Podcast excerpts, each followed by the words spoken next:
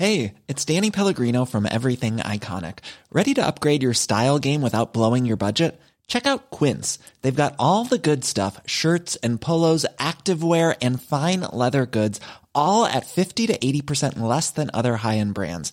And the best part? They're all about safe, ethical, and responsible manufacturing. Get that luxury vibe without the luxury price tag.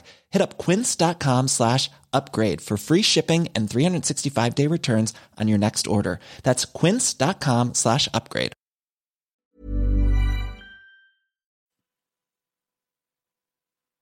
Bonsoir, bienvenue dans le podcast Culture PG du jeudi 19 mars 2020. Podcast un peu spécial puisque les circonstances sont évidemment un peu spéciales comme vous avez pu le constater.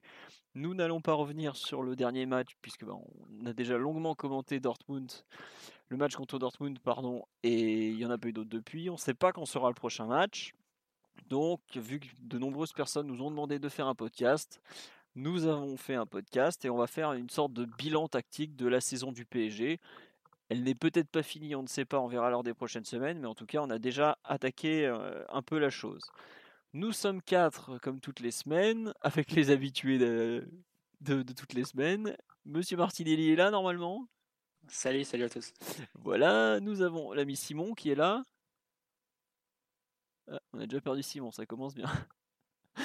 Simon qui a des problèmes de son, donc on ne sait pas exactement quand est-ce qu'il reviendra. Et euh, Omar, normalement, qui est en pleine forme, lui. Salut tout le monde. Euh, Voilà, bon, Simon, tu reviens quand tu peux. On va présenter un peu les thèmes du soir. Donc, Euh, bonsoir sur le live aussi. Je vois qu'il y a déjà des, habitués qui sont là, donc ça me fait très plaisir de, vous avoir. Il n'y a pas besoin de se tenir à un mètre de distance de l'ordinateur. Vous pouvez y aller. Nous sommes confinés chez nous. Vous, ne risquez rien. Donc, comme j'expliquais, on va faire une sorte de bilan tactique de la saison parisienne. On va revenir sur les, dis- les divers dispositifs qu'a mis en place à plusieurs reprises Thomas Tuchel. On va, revenir un peu sur lesquels on a préféré, parce que je pense qu'on ne sera pas tout à fait tous d'accord dessus. Euh, on va revenir sur les solutions et les problèmes que le PSG a rencontrés avec ces divers dispositifs. Comme, disait Mathieu dans l'avant-podcast, euh, on va un peu revenir sur des matchs qu'on a déjà commentés, mais bon, c'est un peu, ça. Et on finira sur une question est-ce que le PSG est vraiment une équipe, flexible tactiquement? Puisque bah, c'était quand même une des attentes concernant le technicien allemand. On, on essaiera de répondre à vos questions sur le live aussi. Euh, on sait pas, c'est possible que ça parte un peu dans tous les sens, honnêtement, vu que les thèmes sont très larges. On va essayer de cadrer un peu tout ça, donc faut, faut pas nous en vouloir si des fois je lis pas toutes les réactions, tout ça. Simon, es-tu là? Bon, toujours pas de Simon, tout va bien.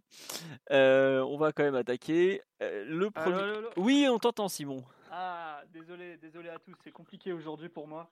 J'espère que ça va bien se passer, on croise les doigts. Voilà, euh, si le son n'est pas assez fort, euh, trop fort, n'hésitez pas à me le signaler dans les commentaires, comme ça je pourrai euh, corriger en direct.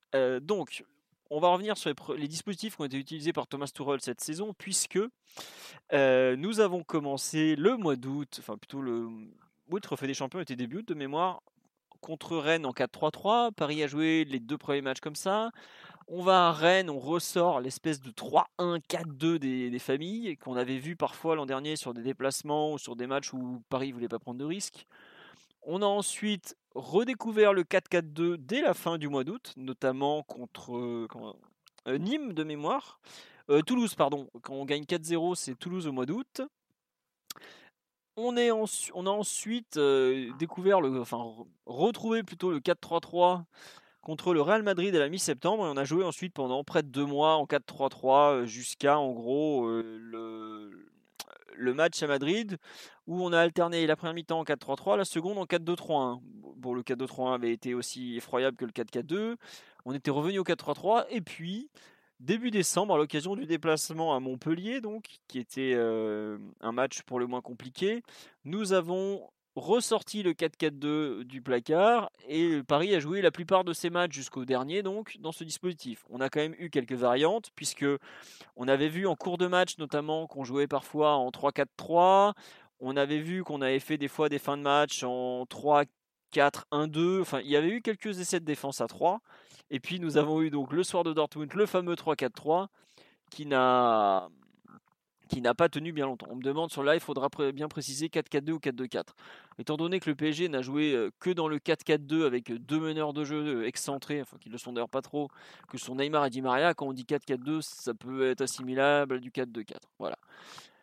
Donc, voilà où on en est. Aujourd'hui, le PSG a joué un peu les trois derniers matchs de sa saison en 4-4-2 à de rares exceptions. Messieurs, la question que je vous pose pour commencer un peu ce débrief tactique de la saison, c'est quel a été euh, pour vous le quel, quel, dispositif choisi a obtenu les meilleurs résultats euh, Pas forcément, je parle en termes de résultats purs, mais en termes de, de jeu de, et tout ça. Mathieu, Omar, qui veut commencer? Parce que Simon, visiblement, n'est pas encore totalement là, je suis pas sûr. Mathieu. Si, si, non, ah, t'es là Vas-y, bah tiens, Simon. Ils vont commencer. Non, non, non, commencez les gars. Ah, bon, d'accord. Bon. Ça bouleverser les petites traditions quand même. Tout à fait, donc t'attendras ton tour. Donc, Mathieu, ça va être pour toi, bah, forcément. du coup, si, si on respecte les traditions.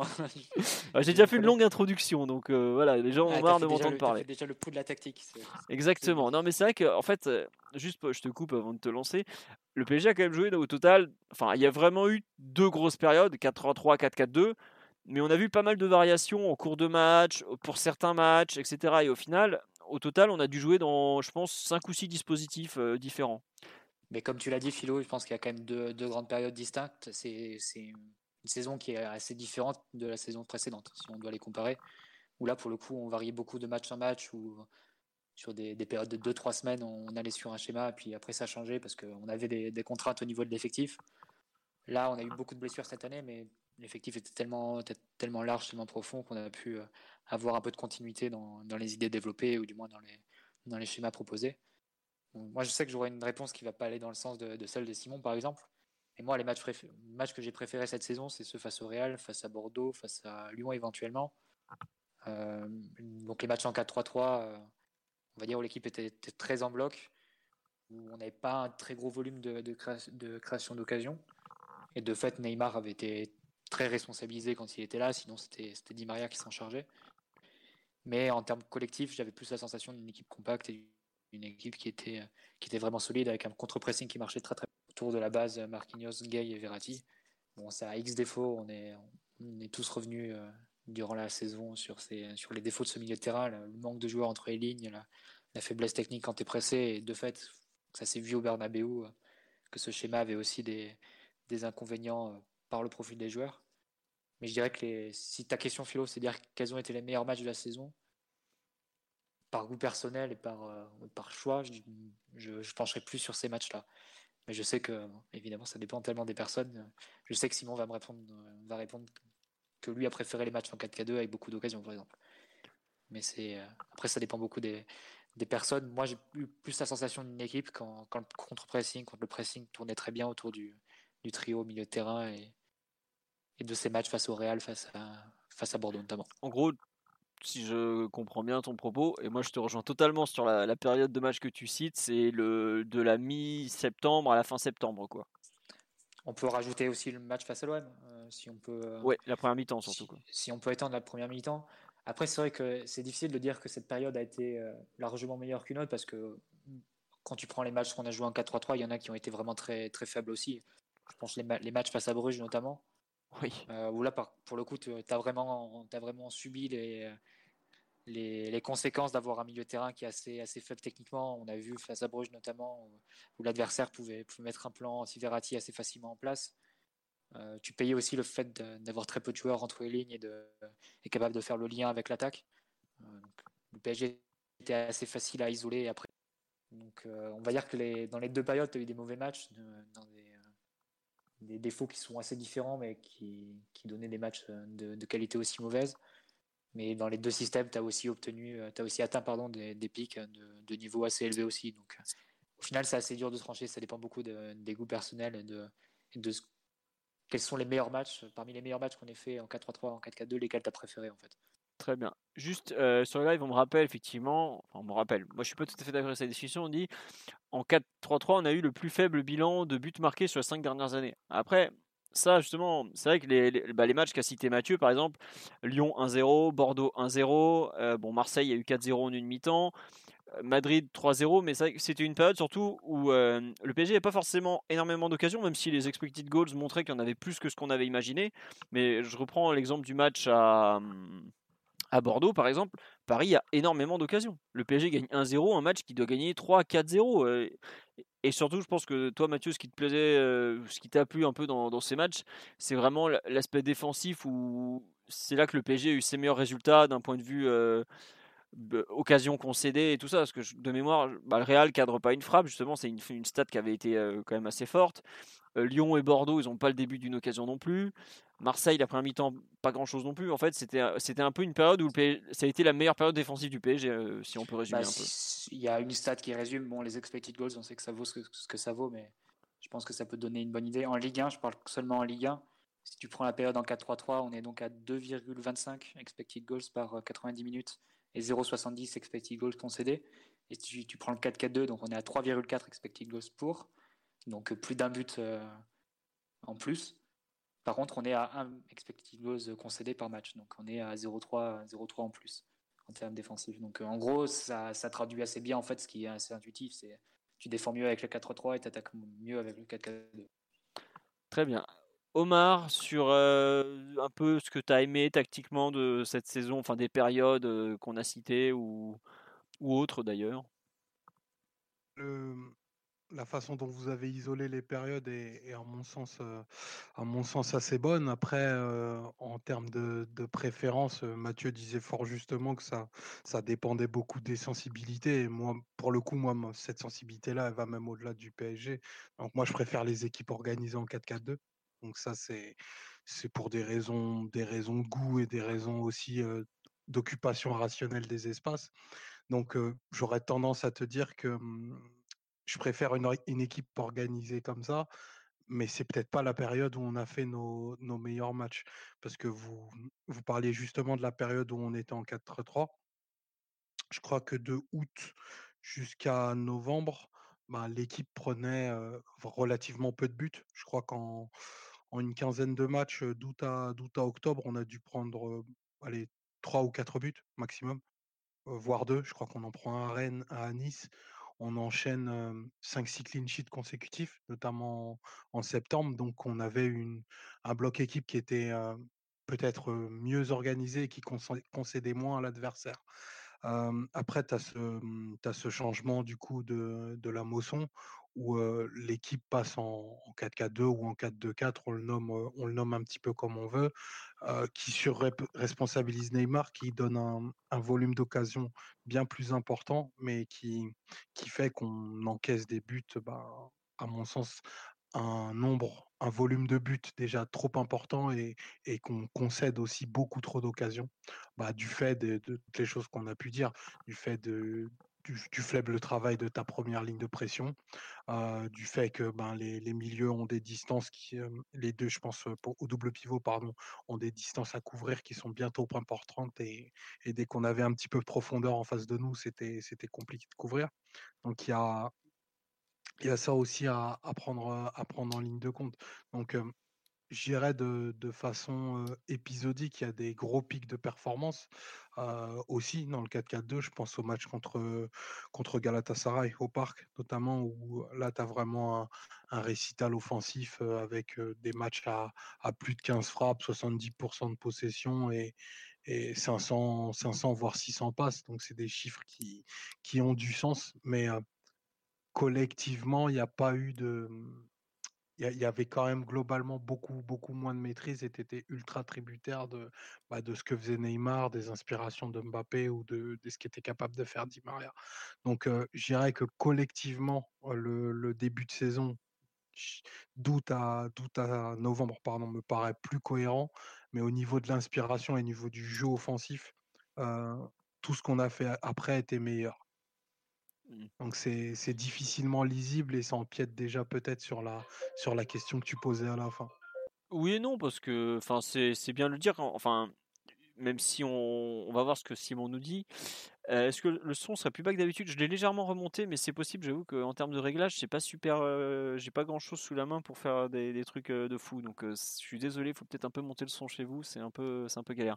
Donc, non, ce que je disais, c'est qu'il y a, il y a effectivement du, bon et du moins bon dans les deux dispositifs. Et c'est peut-être aujourd'hui pour ça qu'on est incapable de donner une équipe type absolue du PSG, quoi. Parce qu'il y a eu des, la perte de, repères défensifs du 4-4-2, le manque aussi d'in- d'inspiration un petit peu. En fait, on a l'impression qu'on a connu presque deux saisons en une, enfin deux équipes en une plus exactement, qui changent beaucoup de choses. Après, euh, il y a des trucs, il y a des, points euh, qu'on peut difficilement nier, notamment le fait qu'on n'a pas beaucoup joué en 4-3-3 avec Neymar finalement. Il revenait à peine de blessure, on a eu du, Neymar limité dans le 4-3-3 avant qu'on se retrouve à changer.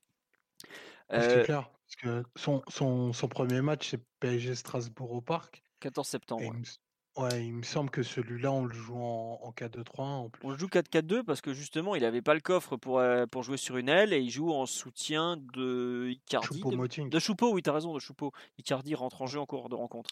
Et après, Ligue des Champions, il n'est pas là puisqu'il est suspendu en, en pur- à purger ses, ses folies de l'année précédente. Donc, euh, en fait, la période 4-3-3, elle a, elle a un peu con- correspondu à une période où euh, il nous manquait beaucoup de joueurs. On a eu les blessures de Mbappé notamment. On avait Neymar qui n'était pas tout à fait là. Euh, il y avait la blessure de, de Cavani. Icardi qui débarquait, qui était en manque de rythme. C'était un peu le, le 4-3-3 avait un peu un côté dispositif provisoire. Mais moi je rejoins Mathieu, c'est peut-être là finalement qu'on a eu le, le plus une équipe au final. Après bon, Simon, je sais que tu es plus 4-4-2 de, mémoire. hein. Ah oui, euh, d'assez loin même. Déjà, euh, rien qu'en termes de... Vous avez rappelé un petit peu l'historique des matchs, mais en termes de travail de coach, si on reprend un petit peu le, fil des événements, le 4-3-3, il sort du chapeau pour le Real Madrid. Et, c'est... ça se présente à, à l'occasion d'un plan de jeu qui paraît très très adapté aux forces et aux faiblesses du Real Madrid, qui est venu se présenter au Parc des Princes ce jour-là, c'est-à-dire une équipe qui attaque par les côtés, une équipe euh, qui est faible sous pression, une équipe euh, qui globalement a beaucoup beaucoup de mal euh, dans le jeu et, qui, qui est malgré tout capable de, de marquer des buts. Enfin, vous l'avez dit, ils ont eu très très peu d'occasions, mais ils mettent quand même deux buts hors jeu de, de peu. hein. Une petite main de Bale et un petit hors jeu de, de Benzema. Donc c'est une équipe qui peut fonctionner quand même par du talent. Et à partir de là, le 4-3-3 était maintenu, mais en termes de travail de coach, j'ai pas vu grand chose qui permettait de d'être complètement satisfait du 4-3-3. On voyait assez peu de structure avec le ballon, mine de rien, beaucoup de possession, mais qui dépendait énormément de, des états de forme de Gay et Verratti notamment. C'est-à-dire que une fois que tu étais mis face à une pression beaucoup plus intimidante et importante que, que ce que tu peux voir euh, sur le quotidien de la Ligue 1, je pense au match de Bruges notamment, là tu as pu voir que ta structure au milieu en fait était très, très limitée, très friable. Ensuite, euh, offensivement, c'était quand même euh, euh, intéressant, mais, c'est une période où il n'y a pas eu énormément de choses de probantes parce que déjà il t'a manqué Neymar sur plusieurs matchs et le Neymar qui a ensuite joué n'était pas euh, la, meilleure version du joueur et surtout il t'a manqué Mbappé. Donc offensivement c'était quand même compliqué de, tirer des énormes conclusions et c'est quand même une équipe qui vivait par les pieds de Di Maria. Et, surtout si on reprend l'historique du système, j'ai pas vu énormément d'ajustements, d'améliorations, de choses qui te font penser que l'équipe va pouvoir vraiment tenir sur la longueur. Et d'ailleurs, les dernières prestations au 4-3-3, c'était un peu une lente agonie avec euh, des matchs de, de, plus en plus médiocres, de plus en plus compliqués. PSG et Nantes. surtout, euh, PSG la Nantes. PSG Nantes avec le ballon notamment, c'est une catastrophe. PSG Nantes avec Et le ballon, je crois que c'est le plus mauvais match qu'on ait fait cette saison. Et pourtant, il y en a Et Real. Madrid sans le ballon, c'est peut-être le plus mauvais match que tu as fait aussi sans ballon dans une vraie affiche. C'est vrai aussi. ouais. En fait, si euh, tu au veux, le- final, euh, c'est un système qui arrivait vraiment en, bout de course et qui, a reçu assez peu d'ajustements, assez peu de, de perfectionnement et avec un travail de coach assez limité en fait. Par rapport au 4 4-4-2 qui lui a eu beaucoup plus de, de temps pour se développer, s'améliorer avec des évolutions de semaine en semaine. Et rien que pour ça, au niveau de la cohérence, ça me paraît beaucoup plus probant ce qui a été fait en 4-4-2. En fait, je comprends ce que tu veux dire, Simon, parce que je pense que sur le 4-3-3, il y a une différence un peu de philosophie, parce que le 4-3-3, le plafond de, de ce système, il, il est un peu marqué par les qualités de tes joueurs. Et c'est vrai que le trio du milieu de terrain, tu sais qu'il pourra pas, qui était Marquinhos, Gay, Verratti, tu sais qu'il est très déficient dans certains aspects. Il ne sait pas résister sous pression et il n'y a aucun lien qui est fait possible avec, avec l'attaque.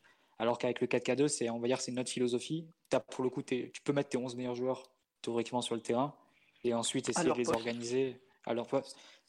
Après, il y a des débats, mais, euh, en tout cas, avec le 4K2, tu, tu, peux, tu peux choisir de, de mettre euh, ce qui est ta force première, hein, c'est le niveau de tes attaquants, de les mettre le, le, plus possible sur le terrain et ensuite essayer d'organiser quelque chose qui est le moins, euh, le moins déficient et le moins problématique sur le plan collectif et, sur le plan de l'équilibre notamment. Donc c'est tous les ajustements bah, qu'on a, qu'on a évoqués sur le mois de janvier avec le avec l'arrière gauche l'arrière gauche qui était en mhm. retrait et la structure qui était, qui était contrebalancée par un arrière droit qui était beaucoup plus offensif. Euh, ça a un petit peu évolué sur les, sur les derniers matchs avec l'absence de Meunier et le retour de Bernat. Mais euh, globalement, et c'est vrai qu'il y a eu des ajustements qui ont été faits, et globalement, le 4K2, ça te permettait effectivement de, mettre toutes les offensives sur le terrain. Et ça s'est vu à ta moyenne de but qui, a franchement explosé à ce, moment-là avec le retour de Neymar, avec euh, la présence simultanée de Neymar et Mbappé.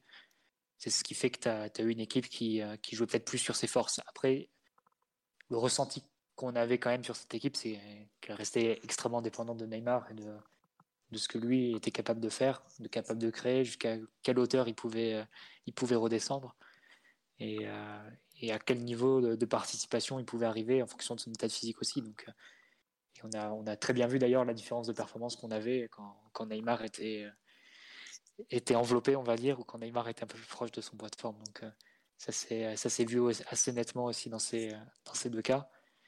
Mais, euh, oui, après, globalement, je, te rejoins dans le sens où, voilà, 4-4-2, tu mets tes meilleurs joueurs sur le terrain. Mais est-ce que c'est forcément satisfaisant d'un point, de vue, euh, point de vue collectif et d'un point de vue travail de coach aussi? Je sais pas, on n'aura jamais la réponse puisque la saison vraisemblablement est un peu, un peu compromise. Mais c'était quand même compliqué aussi à animer et à équilibrer cette affaire. Après, faut, si vous vous rappelez, il y avait. Euh, comment dire Le 4-3-3 était surtout porté par le milieu que, que Tourelle émettant, à savoir Verratti relayeur gauche, Gay relayeur droit et Marquinhos devant la défense. Un milieu qui a complètement explosé en vol à Bernabeu. mais bon. En fait, en gros, ce, ce 4-3-3 vivait par ce trio le 4-4-2, comme tu l'as dit Mathieu, il a, vécu parce que y avait trop de joueurs offensifs et qu'il fallait les aligner quelque part. Et en fait, je trouve qu'on est passé. Enfin, ça se retrouve un peu dans le style de jeu. politique à la base, je pense. Hein, oui, bah, je sais pas si c'est un changement. De... Enfin, euh, comment ça s'appelle euh, Bah oui et non. Parce oui et non, parce que tu dois les faire défendre et en 4-3-3 pas vraiment. Ouais, mais euh, tu as aussi le fait qu'en 4-3-3, comme le dit Simon, au moment où on change, où c'était Omar, je sais plus qui le dit, en novembre, on est à l'agonie du 4-3-3 quoi. Mmh, bien sûr. Le match contre Nantes, on n'a pas fait de podcast parce que c'était un mercredi soir qu'on n'a pas eu le temps mais c'est, il est effroyable. Il y a rien mais était complètement arrivé aux limites de ce milieu de terrain qui, qui est quand même très très faible à la création. Et globalement, je pense qu'il y a eu aussi un, chute de niveau physique, notamment de Gay. Euh, plus des blessures en défense. Marquinhos aussi, souviens-toi. Qui, ouais, qui ont fait redescendre Marquinhos. Marquinhos aussi qui a baissé de niveau. Globalement, comme tu l'as dit, le milieu, trio du milieu de terrain est assuré une, une forte domination territoriale parce que il pressait et contre-pressait et tu pouvais toujours vivre dans le camp adverse. Et même sans avoir pléthore d'occasions, tu, tu faisais planer un danger qui était quand même assez récurrent parce que quand tu passes le match euh, dans les 30 mètres adverses, comme face à Bordeaux par exemple, tu sais qu'à la fin, ça va, finir par craquer. Mais effectivement, le pressing est allé un peu décrescendo au, fil des, au fil des semaines. Il y a eu des matchs vraiment très très mauvais, hein. les matchs face à Bruges notamment. Même face à l'OM, c'est plus vraiment le pressing qui te, qui te, qui te porte, c'est plus euh, la capacité à, à contrer. C'est leur pressing. Le suicide tactique de Villas-Boas. ouais, c'est leur pressing qui t'offre le match surtout. Quoi. même pour prendre Jean Globé avec Bruges par exemple, mais parce que là pour le coup on a aligné Di Maria, Icardi, Mbappé. Là sur ces matchs-là, c'est souvent Di Maria qui était trouvé et qui lançait tout de suite Mbappé en transition. C'était plus ça que des, que des actions vraiment construites et, des, euh, et une domination collective vraiment, euh, vraiment marquée comme au tout début euh, face à Bordeaux par exemple. Donc, mais après, je, te donc c'est pour ça que je te rejoins aussi totalement. C'est vrai qu'à un moment il y avait un changement qui était nécessaire, mais c'est pas pour autant que le 4-4-2 est, est, la panacée. Je pense que c'est aussi le résultat de, choix politiques qu'a dû faire Tourelle à un moment donné, de dire qu'il fallait aligner ses attaquants. Icardi, c'était très très dur de le sortir vu la, vu la période qu'il traversait, vu le début de saison qu'il avait fait, ça aurait été assez injuste. Et on l'avait dit à l'époque, hein, notamment lors du match retour face au Real. Le podcast d'avant, on disait mais c'est impossible de sortir Di Maria ou Icardi. Euh, tu peux pas sortir des joueurs qui t'ont qui t'ont amené à la première place quasiment euh, à eux deux sur le début de saison. Donc je pense qu'il a voulu les mettre tous ensemble au même moment, conscient aussi que ça pouvait lui rapporter beaucoup euh, en termes de, points gagnés, parce que même si tu joues pas très bien, si tu as des attaquants très forts, tu, gagnes des matchs. Et après, il est allé un peu en, essayant de, faire les ajustements, en essayant de corriger et en essayant d'équilibrer au maximum. Une équipe qui, à mon avis, reste quand même euh, déséquilibrée par nature. On ne le saura jamais parce qu'on n'aura jamais cette opposition face à nous, mais J'aurais quand même bien aimé la, voir face au Bayern, par exemple. Oui, ou pas. Enfin, on, l'a vu déjà euh, entre guillemets à Madrid. enfin, Madrid, c'est extraordinaire, c'est qu'il, enfin, ce match a exposé à la fois les limites du 4-3-3 et du 4-4-2, parce que bon, Neymar joue la deuxième mi-temps, on joue en pseudo 4-2-3-1, mais alors là, c'est complètement 4-2-4 pour le coup, parce que ça, ça rime à rien. On avait quatre défenseurs dans les deux milieux d'un côté, quatre attaquants de l'autre. Mais c'est là où tu te rends compte que ces deux dispositifs, finalement, ont connu des grosses difficultés sans être dans des conditions extrêmes. Sur le live, on me rappelle aussi le, 3-3 contre Monaco, qui montre des grosses limites défensives du 4-4-2, qui aboutissent d'ailleurs à un changement avec le fait de fixer l'arrière gauche sur les phases offensives, à savoir tu ne montes plus, tu restes en défense et euh, comment dire et tu, tu, pars enfin en gros on attaque en 3-2 3-2 euh, tout simplement un, dispositif assez étrange mais bon c'est un peu ça et le, le, 4-3-3 qui est mort au moment où les, les, trois milieux de terrain titulaires ont, baissé de rythme. Et c'est vrai que sur le 4-3-3, on disait les profils au milieu, on dit les profils au milieu sont pas bons. C'est sûr que le, relais technique que cherche Verratti, par exemple, il l'a jamais trouvé.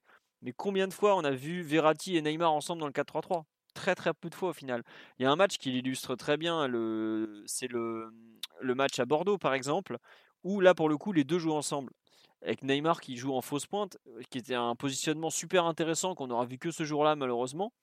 Mais euh, en fait, je pense qu'il y avait d'autres moyens d'animer ce 4-3-3 pour justement empêcher les, problèmes sur la relance, l'isolement technique de Verratti, tout ça. Ça, ça fait partie un peu des regrets. Comme tu dis, Mathieu, on ne le saura jamais à jusqu'où ça aurait pu nous porter. Mais il y a eu. en fait, c'est marrant, je trouve que c'est que dans l'un comme dans l'autre, j'ai l'impression qu'on n'a jamais su ou, pu, parce que le système dépendra toujours des joueurs, trouver le dispositif parfait, celui qui t'assure en fait d'être en mesure de bien attaquer et bien défendre. T'as l'impression d'un côté inachevé en fait dans la dans l'expérimentation tactique, tactique de Tourelle qu'il avait un peu déjà connu l'an dernier sur le 4-4-2 puisque bah son 4-4-2 il a repris de l'an dernier globalement faut, faut le dire. Il avait refait un an euh, mmh d'ailleurs il l'avait abandonné avec la même blessure de la même absence de Neymar plutôt. Oui, bah il l'avait il l'avait tenu sur la durée puisqu'il il le tient à peu près jusqu'à mi-mars quand on gagne contre Marseille avec Di Maria qui avait rejoint Mbappé en pointe. Mais ensuite on l'abandonne peu à peu. C'est là qu'on voit apparaître le 3-1, 4-2 notamment, ce genre de système qui et Mbappé qui faisait un peu tout devant, mais c'était pas pas terrible. Après là, il a ressorti son 4-4-2 euh, dix mois après. Mais on a l'impression que on connaît un peu les limites du système, notamment le fait que bah, dès que les deux attaquants, enfin les quatre attaquants, ne sont pas super impliqués défensivement, on souffre, mais comme rarement. Et puis bah, on connaît aussi les avantages, à savoir le fait qu'avec quatre joueurs aussi dangereux, bah, l'adversaire est forcé d'être prudent, est forcé de défendre, et tu as, des occasions qui apparaissent comme par magie. Tu, peux le prendre, le prendre dans tous les sens. Tu as une, une garantie d'occasion qui est extraordinaire avec ce système de jeu que tu peux pas. Combien d'équipes sont sont en mesure de, de, créer autant, entre guillemets, même sans une organisation spécialement stricte, euh, puisque bon, le 4K2, on a quand même souvent parlé des, positionnements offensifs des divers joueurs, à savoir le, bah, justement les, Di Maria qui est pas du tout côté droit, qui est plus dans l'axe, Neymar qui a un rôle assez libre, Mbappé qui va attaquer la profondeur et sur le côté gauche, l'avant-centre qui a un rôle bah, assez différent selon que ce soit Icardi ou Cavani. Bref, il y a un peu d'organisation, mais c'est malgré tout un système où il y a beaucoup d'individualités alignées et qui t'offrent des, occasions, mais qui t'offrent aussi des problèmes non négligeables en termes bah, d'équilibre défensif, tout simplement. Parce que dès qu'il y a un des deux, même dès qu'il y a un des quatre joueurs de devant qui ne défend pas, tu, ça te pète au nez comme, euh, comme rarement. On a quand même vu des, des, difficultés euh, à contenir des équipes pourtant de, moyennes de Ligue 1, je pense. Enfin, j'ai pas d'exemple en tête parce que j'ai plus tous les, tout le calendrier, mais on a vu des matchs de Ligue 1 où on était en difficulté sur les transitions défensives de façon irréelle parce que euh, bah, les quatre de, bah, Bordeaux par exemple, le dernier match au parc euh, avec du public de mémoire, c'était Bordeaux. Euh, enfin, il y, y a des matchs où en trois passes, ils se retrouvaient à faire des, des, des 4 contre 3 ou des 3 contre 3. Enfin, c'était irréel quand même.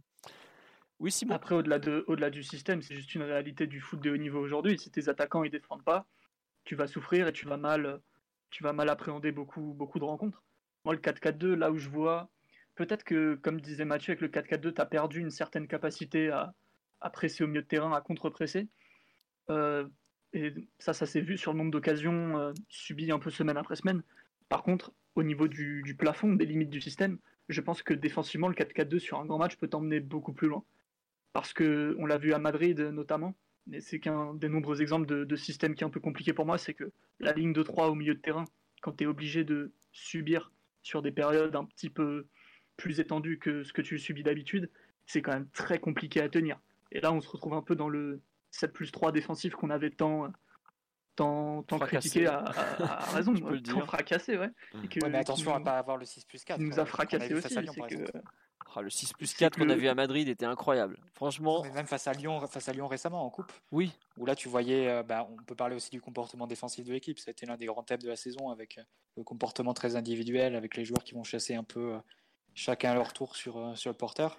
Ah, on n'a jamais aussi bien chassé. Hein. Te dire que au PSG, c'est chasse pêche nature et tradition la, la, compo. On n'a pas chassé, on était au champi. bah, globalement, quel que soit le système, ça dépend énormément de l'application de l'application de tout le monde aussi par exemple, on parle d'application, mais face, euh, face à Madrid au Bernabeu où tout le monde était impliqué, c'est juste qu'on jouait trop mal et qu'on défendait trop mal. Ça, c'est une des premières limites de, de ton 4-3-3 défensivement. Alors que le 4-4-2, à mon avis, une fois que tout le monde est impliqué, c'est un système beaucoup plus simple à mettre en place pour défendre, surtout que le PSG n'est pas une équipe qui défend beaucoup et qui sait défendre très très bien. Donc je pense que rien que de ce point de vue-là, en termes de plafond, en termes de potentiel et de limite, tu as un potentiel défensif bien plus important dans le 4-4-2, et ça s'est vu face à Liverpool notamment, ça s'est vu face à Dortmund tout récemment. Ça, c'est des exemples qui, que, sur lesquels je m'appuie. Et, même, euh, comment dire, avec, euh, avec le, ballon, euh, le fait d'avoir Mbappé à son poste, à son meilleur poste, et d'avoir Neymar à proximité de lui, c'est un avantage que le 4-3-3 ne t'a jamais offert, et qui même quand le système fonctionnait bien, peu importe la saison, vu que c'est la troisième saison ensemble, ça a toujours été très compliqué de pouvoir faire coexister ces deux joueurs dans, un tel système. Tant avec le ballon parce qu'ils étaient très loin l'un de l'autre, que sans parce qu'ils défendaient pas. Donc pour moi, quand tu as forcément Neymar et Mbappé ensemble sur le terrain, à moins d'avoir Mbappé en pointe dans un contexte un peu particulier qui lui permettrait de jouer à ce poste-là, qui n'est pas son meilleur poste malgré tout, c'est très très compliqué de, de mettre en place un 4-3-3 très compétitif et très complet avec Neymar et Mbappé sur le terrain, pas à leur poste. En bah tout cas pour Mbappé, pas à son poste. Oui, voilà. En fait, le truc, c'est que tu peux avoir. Quand tu joues en 4-3-3, tu en as forcément un des deux qui est sacrifié. Et quand tu joues en 4-4-2, donc dans le 4-3-3, ça serait plutôt Mbappé qui est sacrifié que Neymar, parce que Neymar est un joueur de 4-3-3 euh, par nature. Bien sûr. Mmh Mais dans le 4-4-2, le problème, c'est que tu demandes à Neymar de se sacrifier un peu défensivement. Et là aussi, tu, tu le handicapes un peu c'était là, moi je trouve, où c'est dommage que cet essai de, de Tourelle, il n'ait pas été plus relancé dans la durée. Ce qu'on avait vu à Bordeaux, notamment avec Neymar en fausse pointe. Et deux, deux, deux, joueurs de côté. Donc c'était ce jour-là, c'était Sarabia Di Maria. Mais moi, j'aurais adoré voir Neymar fausse pointe, Di Maria à droite, Mbappé à gauche, capable d'attaquer la profondeur et en fait un peu comme ce que faisait Ibra, qui était un neuf qui était très fuyant. Bah là, tu remets Neymar en, en neuf très fuyant, bon, dans un autre registre évidemment. Hein. On va pas demander à Neymar d'être comment dire aussi organisateur et moins dribbleur qu'il l'est parce que il a trop de qualité. Mais en gros, réanimer en fait le système, ce 4-3-3 de façon un peu différente. Après, bon, bah, voilà, le, les matchs, le hasard ont fait que le déroulement de la saison. Faut pas l'oublier qu'il y a souvent, enfin, il y a un match, c'est souvent une réponse au précédent. On a bien vu ce qui s'était passé lors de l'affrontement contre Monaco. Le deuxième était la réponse au premier, etc. etc. Mais comme disait Mathieu, je, enfin, je les confonds tous ce soir, je, m'excuse les amis, c'est catastrophique. Mais c'est vrai qu'on n'a pas, pas forcément vu tout du, du 4-3-3 non plus, même si bon, on, on avait vu des choses où il fallait peut-être savoir dire stop. Après, est-ce qu'on a eu tous les milieux de terrain à leur meilleure forme On n'a jamais eu les 11 joueurs, les 11 meilleurs joueurs de l'effectif en forme au même moment. Donc ça n'a pas aidé non plus pour travailler. Omar, on ne t'a pas entendu depuis un certain temps. J'imagine que tu nous écoutes encore quand même. Tu, es toujours là Quand même, bien entendu. Euh, sur le, sur le, ce débat un peu, euh, comme quoi on n'est peut-être pas allé jusqu'au bout dans, les deux systèmes, euh, est-ce qu'il y en a un des deux, par exemple, qui te laisse plutôt des, un peu des regrets, par exemple Ou est-ce que tu penses que les, les, joueurs font que les deux systèmes ont donné leur pleine mesure malgré tout? Sur les limites du, du 4-3-3, il y, a forcément, y a forcément le questionnement de, de, la forme de Neymar à ce moment-là qui te laisse, qui te laisse certaines, certaines interrogations parce que, en effet, oui, il y a les, y a les limites de créativité offensive de, de Gay, Verratti et Marquinhos lorsqu'ils sont associés, mais dans leur meilleure période, donc je parle de sur septembre-octobre, bah, ils, offraient quand même beaucoup, beaucoup de compacité et c'était quand même extrêmement, extrêmement intéressant. Donc j'aurais bien voulu voir Neymar qui lui est capable de, de jouer animateur de côté, d'avoir le repli défensif cohérent et correct et l'intensité qu'il faut, ce qui est absolument pas le cas de, de Mbappé. Mbappé, c'est un joueur qui a une, qui a une activité défensive quasi nulle. Donc c'est pas c'est pas c'est pas un reproche, c'est juste un constat maintenant qu'on le voit. Donc sur c'est un, reproche aussi. Hein. Il n'y a pas de honte à dire qu'il défend pas et que c'est pas c'est un boulet quoi à ce niveau-là. ah, je pense que c'est un peu c'est un peu rédhibitoire parce que c'est un super c'est un super ailier, mais il lui manque un peu toute la partie contre-effort. Bon, c'est c'est ça viendra, c'est assuré, mais je pense pas que, que ait réussi à lui faire prendre le goût de ça et, et puis mettre même une structure autour pour que ce soit fait.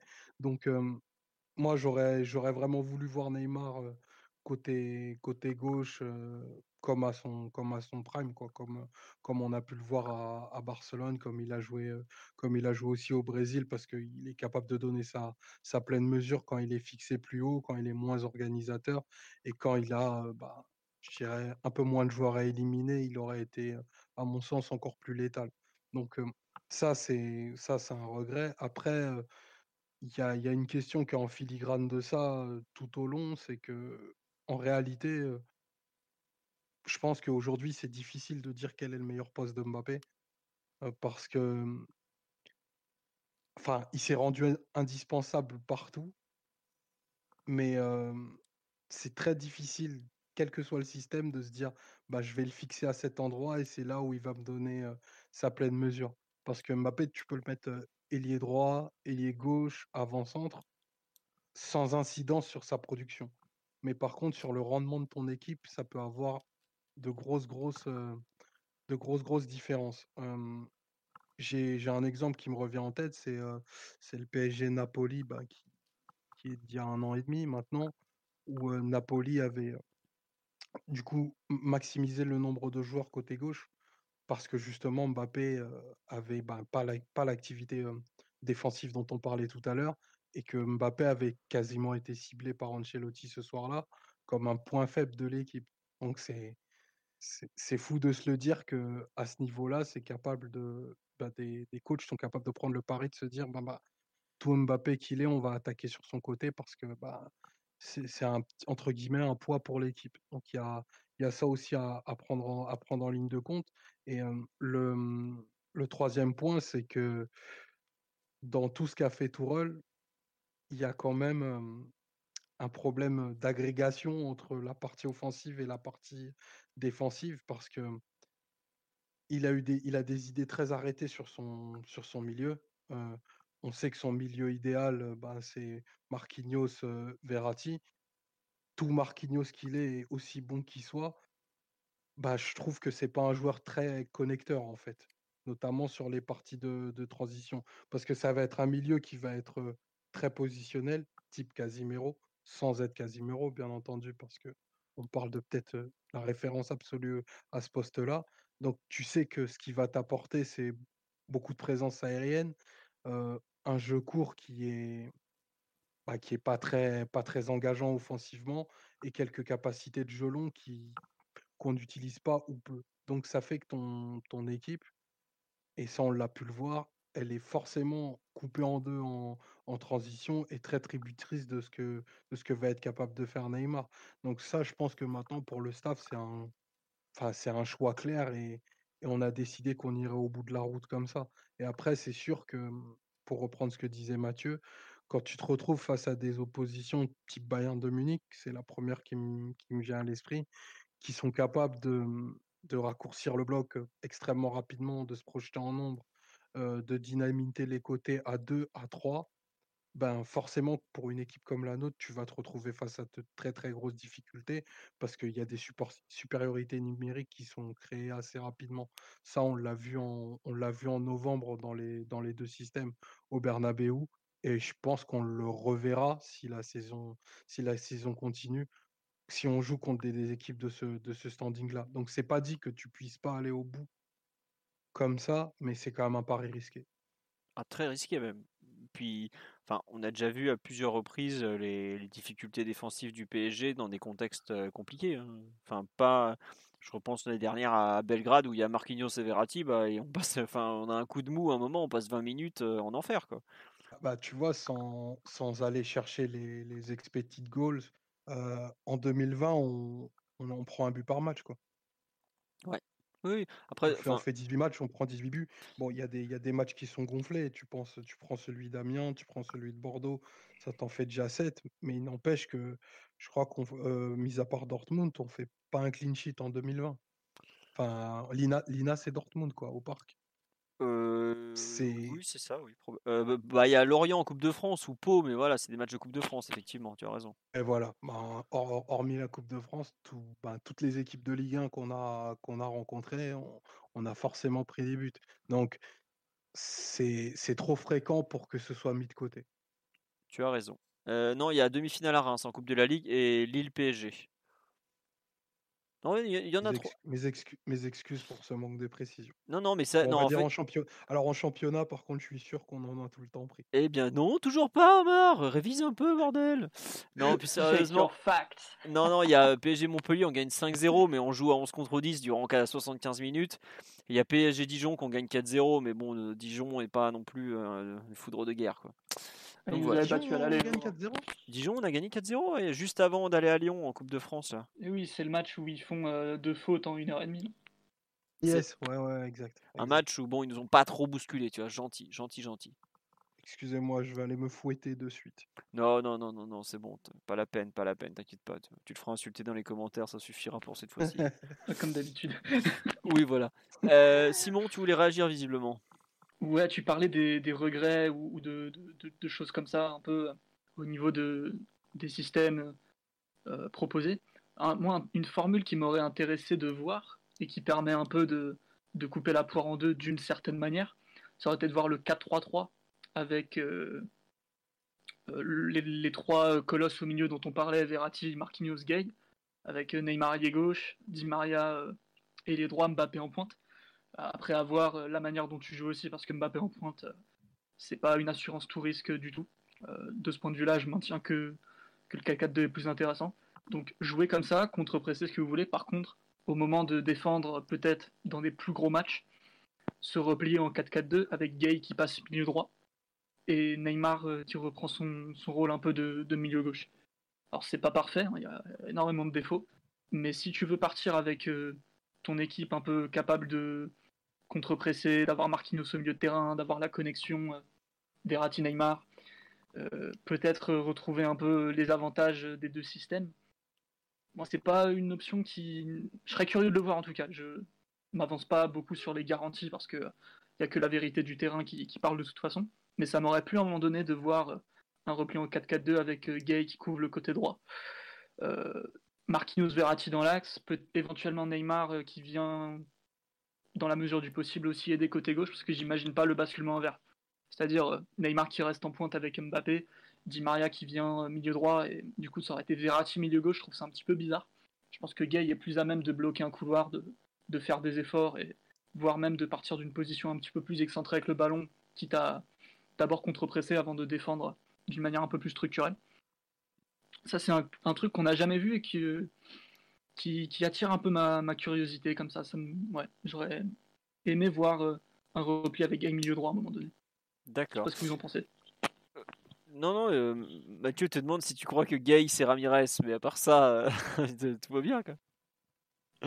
Euh, non, non, mais euh, il y a le un... volume qu'il a, il serait pas ridicule du tout sur un côté, hein, ceci étant.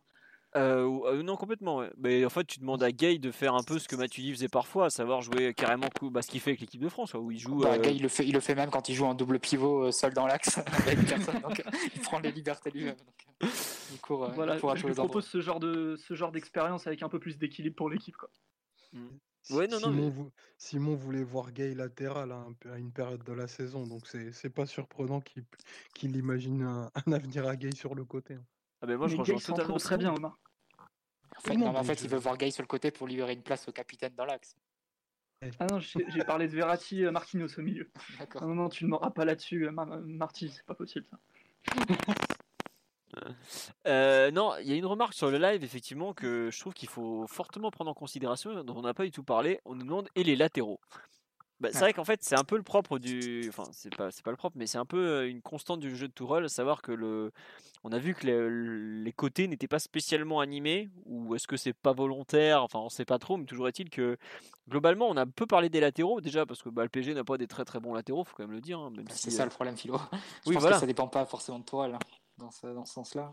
Ouais, mais bon, même, y a, y a- je trouve que enfin, l'utilisation des, des côtés chez nous est quand même pas extraordinaire. Quoi. Enfin, c'est vrai que déjà, quand tes milieu offensif s'appelle Neymar et Di Maria, le latéral il sert juste à lui, à lui ouvrir de l'espace en fait, pour qu'il aille lui euh, plus vers le but. Donc, déjà, ton latéral il est sous-utilisé par définition. Je suis pas forcément d'accord avec ça, Philo, parce que rappelle-toi la, la saison de Di Maria sous blanc, Oui, euh, avec la, la façon dont Aurier était utilisé. Oui, oui, Là, oui. t'avais avais un vrai jeu qui, qui fonctionnait. tu avais avec un Di vrai jeu à prenait 3, je suis d'accord. Un vrai jeu à 3, Di Maria, Verratti, euh, Aurier. Mais, euh, moment, je pense que là, pour le coup, j'exonérerais Tourelle euh, sur ça. Je pense que le niveau des latéraux est assez, euh, est assez bas côté PSG, avec de temps en temps Bernat qui, qui peut tirer son épingle du jeu sur ce plan. Mais sinon, c'est vrai que c'est très difficile à utiliser. On a vu Meunier à quel point il a régressé, régressé ces dernières saisons. Euh, moi, je ne jetterai pas forcément la pierre à ce niveau-là, et c'est une des, des limites de l'effectif de base qu'il faudra corriger quand on pourra, j'imagine, cet été. Les gens Je me suis disent, d'accord avec Mathieu à 100%. on nous dit J'ai Bernat. revu des images euh, il y a pas longtemps de, du PSG de 2017, notamment un match où il y avait Maxwell et, et Aurier euh, sur les côtés, avec euh, du coup la tactique d'Emery qui mettait beaucoup beaucoup de de- d'importance sur le jeu extérieur, avec les latéraux vraiment très hauts dans le système, euh, parfois même à la limite du, du hors-jeu sur les appels. Bah, je peux vous dire que c'était autre chose en termes de rendement que, que Bernat Meunier ou, ou Kurzawa Meunier, quoi. Sans Mais- vouloir faire offense à ces joueurs, bien sûr. Après, sans, sans défendre ni l'un ou l'autre, euh, Emery, il, avait, il a rapidement fait le choix de, de, de faire briller absolument Cavani. Emery, c'est un, c'est un, un entraîneur qui a la faculté de faire briller ses neufs, notamment par, euh, par l'animation du, de- de- du, du jeu extérieur dont tu parlais. Donc, je, je crois que c'est son, c'est son premier chantier et c'est ce qu'il a fait en premier quand il est arrivé au PSG. Tourelle, il a, il a pas fait ce, ce pari-là parce qu'il veut pas maximiser les mêmes joueurs. Et puis en plus, ouais, il y a, y a aussi la qualité intrinsèque qui font que bah, aujourd'hui, tu as, une baisse de qualité sur les deux postes sans leur faire offense. Bah, euh, Maxwell est un. Même, même Maxwell en, en fin de vie, entre guillemets, est un, est un meilleur latéral que, que Bernat actuellement. Et, et Aurier est un bien meilleur latéral que, que, que Meunier. Donc, Que ce Meunier-là, ouais, surtout. ouais. Meunier tout court. Ouais, bah regarde, Meunier avait plus ou moins Oui, envoyé oui. Aurier sur le banc quand même. Faut pas l'oublier. Le Meunier de. Ouais, c'était. Décision à parce très qu'il injuste était à mon avis. WW et qui sortait du cellophane, du cellophane, mais bon. Après, moi, j'ai, enfin, j'ai jamais trouvé que c'était un, un, un latéral de, de dimension, de la dimension qu'on prétend avoir en tout cas. D'accord. Bah, en tout cas, il- en- en- sur sa première saison, il avait au moins le bon goût d'a- d'avoir un impact offensif assez, euh, assez marqué. C'était assez peu conventionnel, mais c'était un peu comme Marcos Alonso, on va dire. Il se retrouvait dans la surface, il, il marquait des buts, il venait couper en- au second poteau, euh, ce genre d'action. Mais c'est vrai que depuis 2-3 ans, il est sur une pente euh, très descendante. Et, et au fond, c'est un peu la même trajectoire qu'Aurier qui, euh, lui aussi, sur, les, sur la dernière année au PSG, était, était moins bon que ce qu'il avait été à partir de, des 18 fait mois précédents sous blanc, on va dire. Il a fait une finale de Coupe de la Ligue 2017 absolument phénoménale. Voilà. À part ce match-là, mais sinon, pour je pense qu'on on peut en citer d'autres. Sinon, Euh, non, sur live, on nous dit euh, qui se rappelle quand Kurzawa, Aurier et Meunier savaient centrer avant d'être au PSG. Mais en fait, le truc, c'est qu'ils ont pas. Déjà, le PSG utilise assez peu son jeu extérieur. Et en plus, euh, ils n'ont pas non plus beaucoup de personnes sur lesquelles centrer. Parce, à part, globalement, il y a l'avant-centre, donc que ce soit Icardi ou Cavani, qui lui, pour le coup, est un véritable récepteur de centre. Mais c'est pas du tout le jeu de Mbappé de recevoir de centre. C'est pas le jeu de Neymar. C'est pas le jeu de Di Maria. Et le PSG passe pas beaucoup sur les côtés en général. Enfin, si on passe, euh, on est plus, euh, comment dire, half space que vraiment côté côté. À partir de là, ils sont pas souvent utilisés. Quand ils le sont, ils sont pas forcément mis dans des bonnes conditions. Et on leur demande en plus après de faire des miracles, sachant que l'équipe en face, c'est très bien que le mec a marqué, c'est l'avant-centre, et qu'autour, ils servent pas à grand chose sur les centres. Tu peux, avoir des, tu peux avoir sur les seconds ballons, par exemple, oui, voilà. Mbappé, Neymar, Di Maria qui arrivent en, deuxième rideau. Mais après, je pense que c'est surtout lié au fait que quand tu as Neymar, Mbappé, etc., et Di Maria, bah, les trois veulent jouer ensemble et les trois veulent jouer ensemble dans l'axe, en fait. Et ils utilisent assez peu, par inclinaison personnelle, les côtés. Et au final, c'est vrai que ça n'a pas vraiment de sens de, faire une équipe qui se centre quand tu as, as, trois, quand as deux meneurs de jeu comme dit Maria Neymar et Mbappé qui vient, qui vient s'ajouter euh, et jouer ensemble avec eux. Donc, euh, au final, c'est vrai que ça peut donner parfois l'impression que Gardi ou Cavani, euh, en fonction de qui joue, est un peu un corps étranger dans l'équipe parce que tu as l'impression qu'eux auraient besoin d'un autre type de jeu, que, mais c'est enfin, d'un type de jeu différent de ceux des, trois derrière, eux, derrière lui. Mais le profil, le profil de l'avant-centre, on en a pas, on l'a évoqué vaguement quand on parlait du 4K2 tout à l'heure, mais il est super compliqué au PSG. Parce que en gros, quand tu attaques, tu as besoin d'un avant-centre qui va permettre de faire briller Mbappé et, Di et Neymar et Di Maria. Donc un mec capable de jouer en remise, d'être un appui, euh, de fixer haut la défense, mais où tu vas toucher en gros, allez, entre 30 dans les bons jours, enfin dans les mauvais jours et 50 ballons par match. Mais peut-être même un peu moins, Philo. peut-être même un peu moins. Ouais, ouais, ouais, c'est beaucoup. Oui, voilà. Mais ensuite, en phase défensive, ce même mec, on lui demande d'être un chien capable d'enchaîner les kilomètres et de, faire en gros du pressing pour deux. Parce que comme Mbappé presse pas.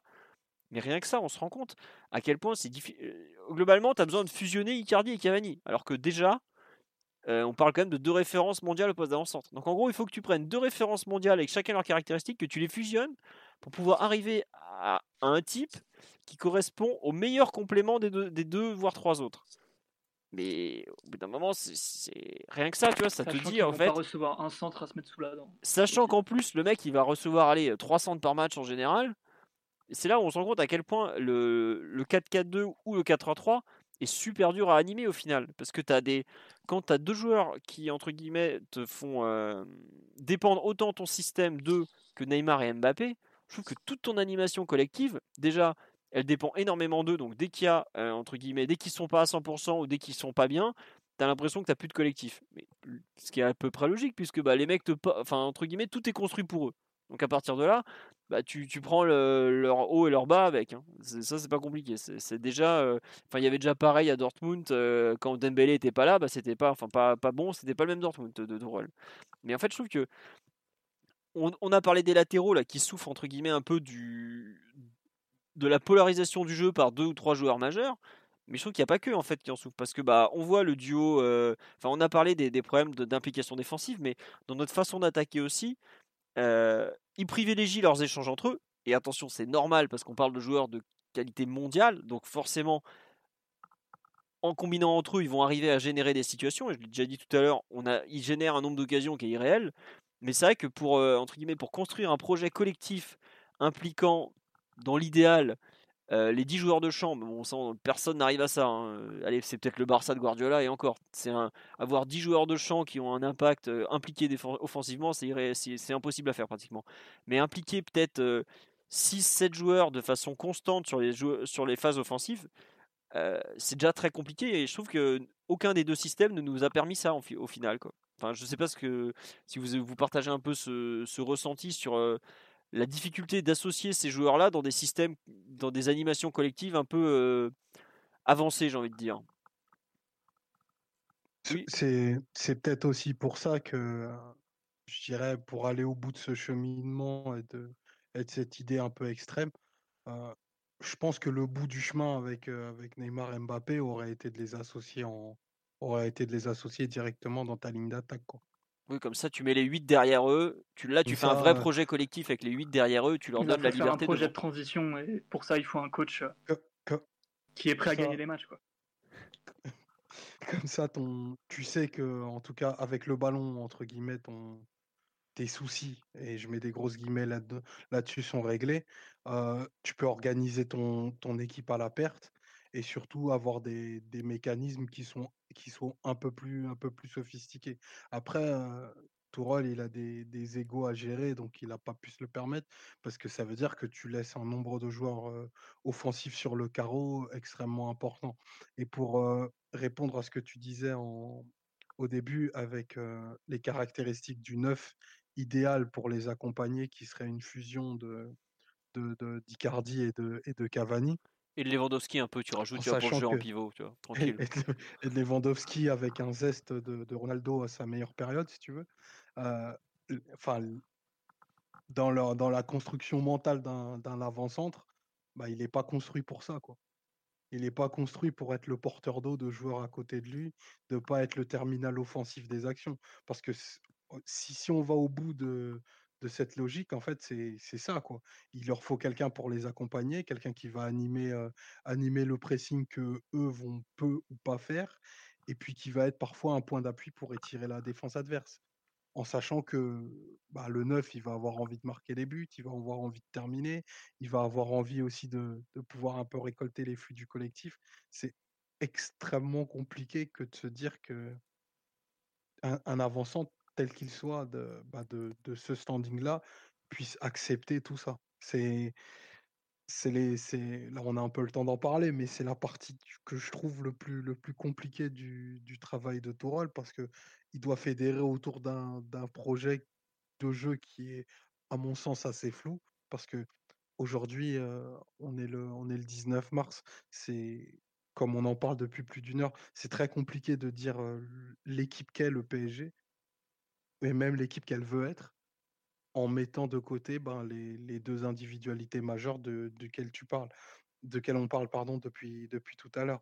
Parce que les équipes ultra dominantes qu'il y a eu depuis 10-15 dernières années, alors oui, elles sont, elles, sont, elles sont menées par une étoile, mais tu vois le niveau, le niveau collectif derrière, la clarté des idées et surtout comment elles se réalisent de match en match, bah, c'est là-dessus en fait où on a, mmh, on a une étape à franchir.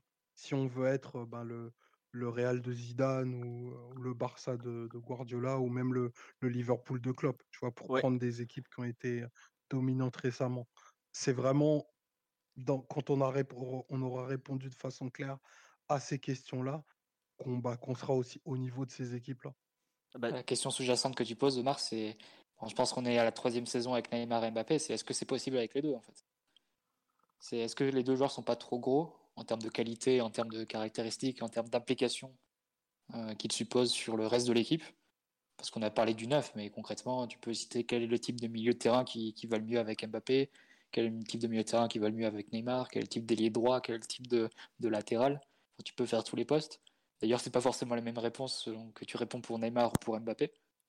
Donc ça, rajoute à la complexité de, l'équation. Ils n'ont pas forcément besoin des mêmes profils euh, autour d'eux. Et donc c'est un peu, c'est un peu toutes les difficultés qu'on a depuis trois ans. C'est comment tu arrives à, en plus avec les restrictions financières qui, ont fait que euh, l'effectif que, enfin t'as pas pu construire un effectif non plus euh, parfait et complet à tous les postes. Donc c'est un peu la, c'est un peu la question. C'est est-ce que tu arrives à équilibrer et à trouver quelque chose de, cohérent collectivement avec avec Neymar et Mbappé? Ou bien tu te résous à faire un peu ce qu'on ce qu'on a fait avec ce 4-4-2, c'est-à-dire tu essaies de trouver un peu la moins mauvaise solution, de, mettre tous tes talents sur le terrain, ensuite d'équilibrer, de, d'ajuster du mieux possible, mais en sachant très bien que face à une très forte opposition, tu vas passer par des moments de turbulence assez, assez forts, et en espérant que à ce moment-là, la qualité individuelle que tu as, qui est supérieure à n'importe quelle équipe au monde, en termes offensifs, euh, fasse la différence quand même. Donc c'est un peu ça le dilemme, et c'est un peu ça aussi le dilemme dans, dans les choix qui sont faits cet été. C'est euh, voilà, est-ce que tu, tu remises sur une quatrième saison de Neymar et Mbappé en restant toujours dans cette logique où tu seras contraint financièrement, où tu vas faire des ajustements en disant euh, ok on accepte de ne pas être l'équipe collective la plus euh, la plus rodée en Europe, mais la plus aboutie même. La plus aboutie, mais au moins on a les deux meilleurs joueurs virtuellement au monde. je dis virtuellement parce qu'évidemment il y a Messi Ronaldo, mais je pense juste derrière c'est eux. Ou bien tu dis non, il faut en sacrifier un et tu, et tu construis vraiment une équipe collective autour de un projet collectif autour de l'un des deux. Et tu recrutes les, les profils avec la manne financière que tu as obtenue, tu recrutes les profils qui sont adaptés pour les, pour les entourer. C'est un peu le dilemme hein, qui, qui, se présente au PSG, à Leonardo et euh, globalement au Qatar cet été. Euh, c'est pas une question très facile à régler parce qu'on n'a pas, pas eu de jugement d'AC1 cette année. Donc c'est assez compliqué de faire des si, on a conclusions définitives. Tant qu'on n'est pas éliminé, c'est qu'on a gagné.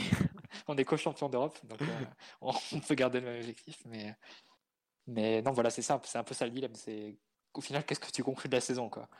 Et quelles sont les décisions que tu, que tu dois prendre? Est-ce que tu t'en sépares de l'un des deux? Est-ce que tu continues comme ça dans cette voie avec les deux en acceptant de ne pas être la mieux rodée collectivement, mais, mais en faisant les ajustements qui, qui, essayent, qui permettent de, de maintenir l'équilibre et l'édifice debout.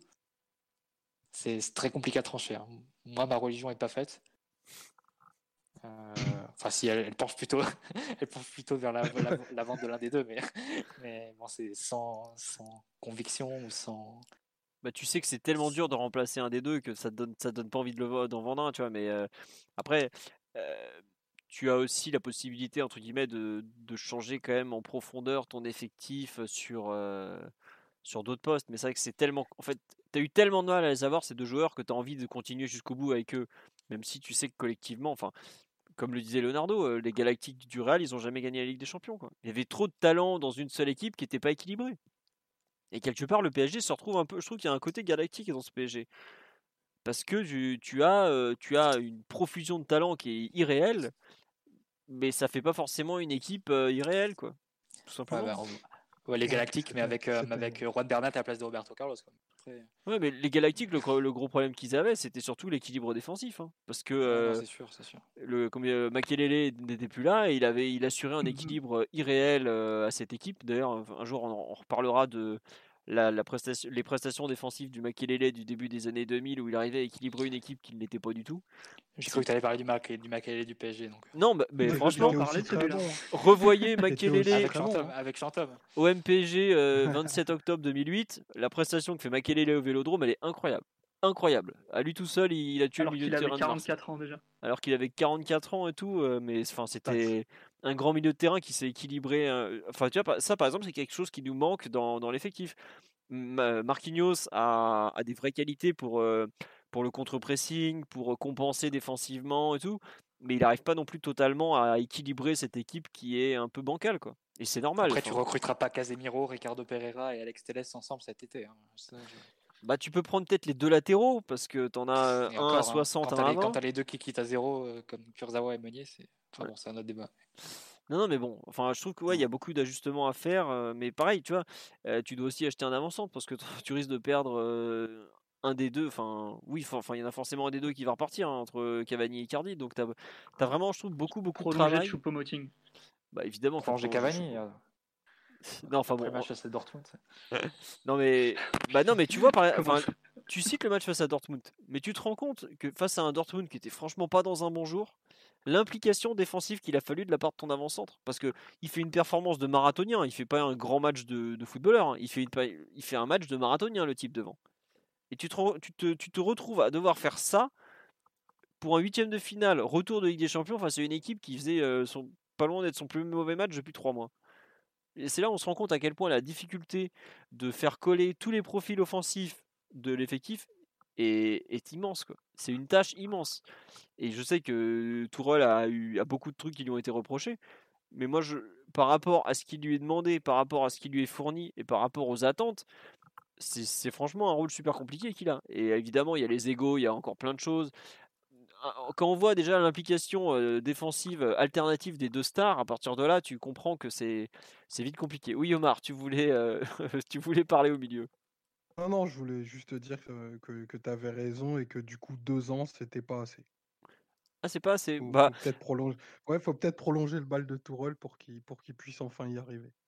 Après, bah en fait, le truc c'est que la saison est tellement mal foutue, enfin est tellement bizarrement faite que il, va peut-être entre guillemets être prolongé par par l'absence de, que de disait Mathieu, l'absence de jugement de la, Ligue des Champions, quoi. Tout simplement. Bon. Puis après une victoire à Istanbul euh, qui ne mériterait pas une petite prolongation, je le demande. comme ça le, premier projet, il me semble. Bon, ah bah, je euh, rappelle qu'on n'est plus qu'à trois matchs de, la victoire finale en Ligue des Champions, donc euh, je peux quand même mobiliser, mobiliser Mbappé et Neymar pour défendre un peu sur trois matchs quand même. Mm. Bah après, le problème, c'est que Neymar sera coincé au Brésil et que Mbappé sera coincé à Monaco. Alors à partir de là, bon. J'avoue que la Ligue des Champions avec euh, Draxler et Sarabia... Cavani qui est rentré dans son, dans son pays euh, dans... bah alors lui, il est parti, non seulement il est parti au, bled, mais en plus il est parti dans... Il a fait euh, l'avion plus le van. Le mec là, bah là il a déjà plus la 4G. Vois, il, est parti, il est parti vivre euh, aux côtés des pangolins, hein, donc c'est... il, il est, est encore sur la capitale, soyons rassurés. C'est vrai qu'André et, et Leandro sont toujours là. On a notre euh, armée mexicaine qui est encore en partie sur Paris. hein. Bon, euh, je pense qu'il y en a deux qui sont pas, il y en a trois qui sont partis. On sait pas quand on les reverra, mais bon, vu qu'on sait pas quand on reverra un match de foot euh, joué dans un stade, c'est pas très grave. Bon, Bon, pour Thiago Silva, il suffit qu'on réapprovisionne Carrefour et Auchan et a priori, il reviendra. Donc, Ah. euh, pas de souci. normalement, un bon, photo- un bon montage Photoshop avec des boîtes de haricots rouges et il revient. Il n'y a pas de souci, ça devrait le faire. Bon. Oui, Mathieu, tu étais prêt à dire une connerie, je sens, donc euh, tu peux finir. hein. Là, Non, a- non, non, je vous laisse. Là, la, la partie tactique est un peu éloignée, il faut, il faut l'avouer. Bon, on va revenir un peu sur le, sur le thème, de, enfin les thèmes du soir. On a longuement évoqué les solutions et les problèmes du, du PSG à travers les dispositifs, euh, les, les ajustements en cours de route. Euh, le thème que j'avais mis un peu pour, pour avancer, pour compléter, c'était est-ce que le PSG est considérable comme une équipe flexible tactiquement? Puisque bah, on l'a vu, il y a eu pas mal de, d'ajustements au cours de la saison. Qu'est-ce que vous en pensez un peu de, de la flexibilité théorique de, du, de l'équipe et un peu indirectement de l'effectif? Oui, Simon Eh bien, j'ai envie de te dire, ça dépend. Oui et non. Parce que des adaptations techniques, tec- tactiques, pardon, il y en a eu plein. Parfois, il n'y en a pas eu vraiment, ou en tout cas un peu tardivement. Je pense à la séquence euh, 4-3-3 qui s'est un petit peu éternisée avant, avant qu'on passe tout à fait à autre chose. Après, euh, quand tu une équipe qui fonctionne, c'est pas illogique non plus de voir un nombre d'adaptations un petit peu limité, parce que il y a beaucoup de, contraintes qui rentrent en jeu. Et c'est toutes ces contraintes qu'il faut pouvoir évaluer pour dire euh, si une équipe est flexible ou pas. L'équipe de Tourelle de la première saison, par exemple, qui change de système euh, euh, à chaque coup d'envoi et ensuite plusieurs fois dans les matchs, là c'était une flexibilité, euh, parfois même à l'extrême, et qui, qui avait des, côtés positifs avec le nombre de. euh, parce qu'on sortait quand même de, plusieurs saisons figées dans des 4-3-3 qui n'étaient pas toujours euh, super fonctionnels, euh, qui avaient eu des, des moments forts aussi. Et donc euh, sortir de ça, c'était peut-être intéressant. Au- aussi vrai que ça t'a pu, a pu t'empêcher de, de créer une dynamique très très forte où tu savais quel était ton meilleur 11, tu savais quel était le meilleur système, de quelle manière l'équipe allait le mieux se comporter. Euh, cette saison, c'est un peu différent. Pour moi, au début, tu as surtout une équipe qui était dans l'adaptation permanente, soit par rapport à tes, euh, aux joueurs que tu avais à disposition, soit par rapport à tes adversaires. Jusqu'au match du Real Madrid, en gros. Ensuite, ça a été très 4-3-3.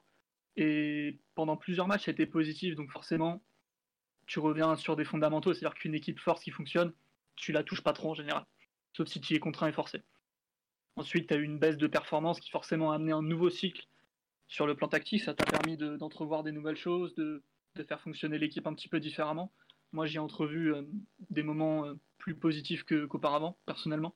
Après, on a vu que c'était pas super, super clair et que tout était soumis au débat et à discussion, mais hum, c'est une équipe relativement flexible quand même, parce que même quand tu finissais des matchs, tu pouvais entrevoir euh, un passage à 3 derrière, une- un changement de structure, tu- revenir au 4-3-3, revenir euh, même parfois au 3-4-3. On a beaucoup parlé de, de Dijon euh, qui, soi-disant, aurait permis, de, aurait, aurait permis la préparation pardon, de, du match de, du Westfalen en 3-4-3.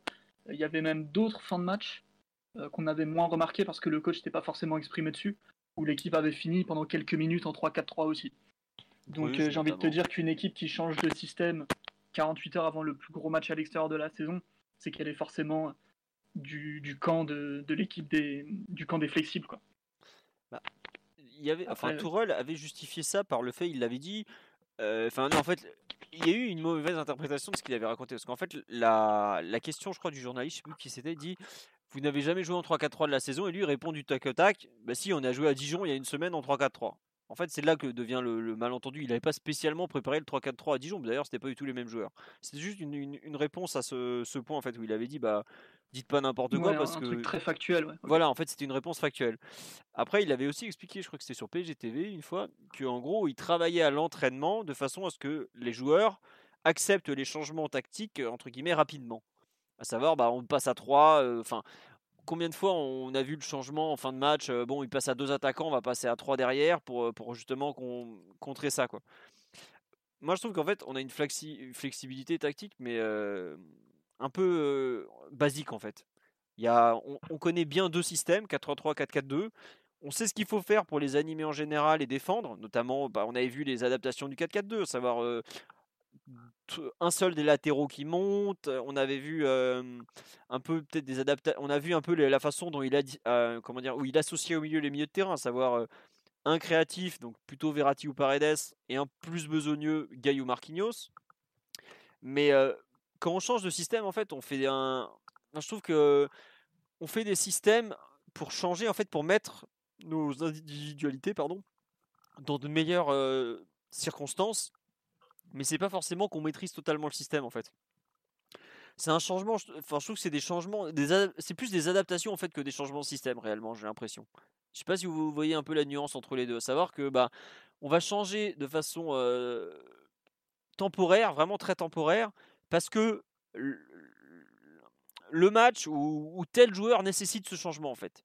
Mais c'est pas pour autant qu'on va être une équipe qui est en mesure d'être euh, aussi fonctionnelle et performante dans tel ou tel système. Après, enfin, honnêtement, des équipes qui sont à la fois performantes au plus haut niveau et en mesure de gérer plusieurs systèmes de jeu, euh, citez-les-moi, il n'y en a pas beaucoup. Hein. Enfin, voir, je ne sais pas si vous en avez une en tête. Euh, peut-être, allez, si, éventuellement le Real de Zidane qui passait 4-3-3 ou surcharge la 4-4-2 euh, avec Isco en 10. Mais pour le reste, il n'y en a pas beaucoup. Hein. Oui, Mathieu? Globalement, les, meilleures équipes sont celles qui ont un schéma dans, dans lequel elles sont rodées, dans, tous les, dans lequel les, leurs joueurs, leurs 11 majeurs s'épanouissent. Et, euh, et, à partir de là, développent des, repères, des mécanismes collectifs. C'est rare d'avoir, euh, parmi les derniers vainqueurs de Ligue des Champions, parmi les dernières grandes équipes, c'est rare d'avoir une équipe comme ça qui, qui est vraiment caméléon, etc. Je pense que je pourrais citer le Bayern de Guardiola à la rigueur. Ouais. Qui, qui avait un, mhm. un éventail de variations assez large. Mais toutes les équipes de Guardiola sont, sont comme ça, quelque part. City, c'est quand même très souvent le 4-3-3, bon, avec les ajustements euh, au niveau de la position des latéraux, euh, qui va dans l'axe, euh, qui, est-ce qu'il reste sur les côtés, est-ce qu'il est monte, est-ce qu'il va en profondeur ou pas. Bon, ça, ça, reste, ça varie, mais avec le Bayern, c'est vraiment des, des schémas quoi, qui changeaient. La défense à 3, la défense à 4, la position des joueurs, etc. Ah, c'était irréel. malgré ça, les principes étaient tellement, étaient tellement ancrés que, que la dernière saison, bah, ça a donné vraiment un rouleau compresseur malgré les, les différentes formes. Ça, c'est un peu l'idéal.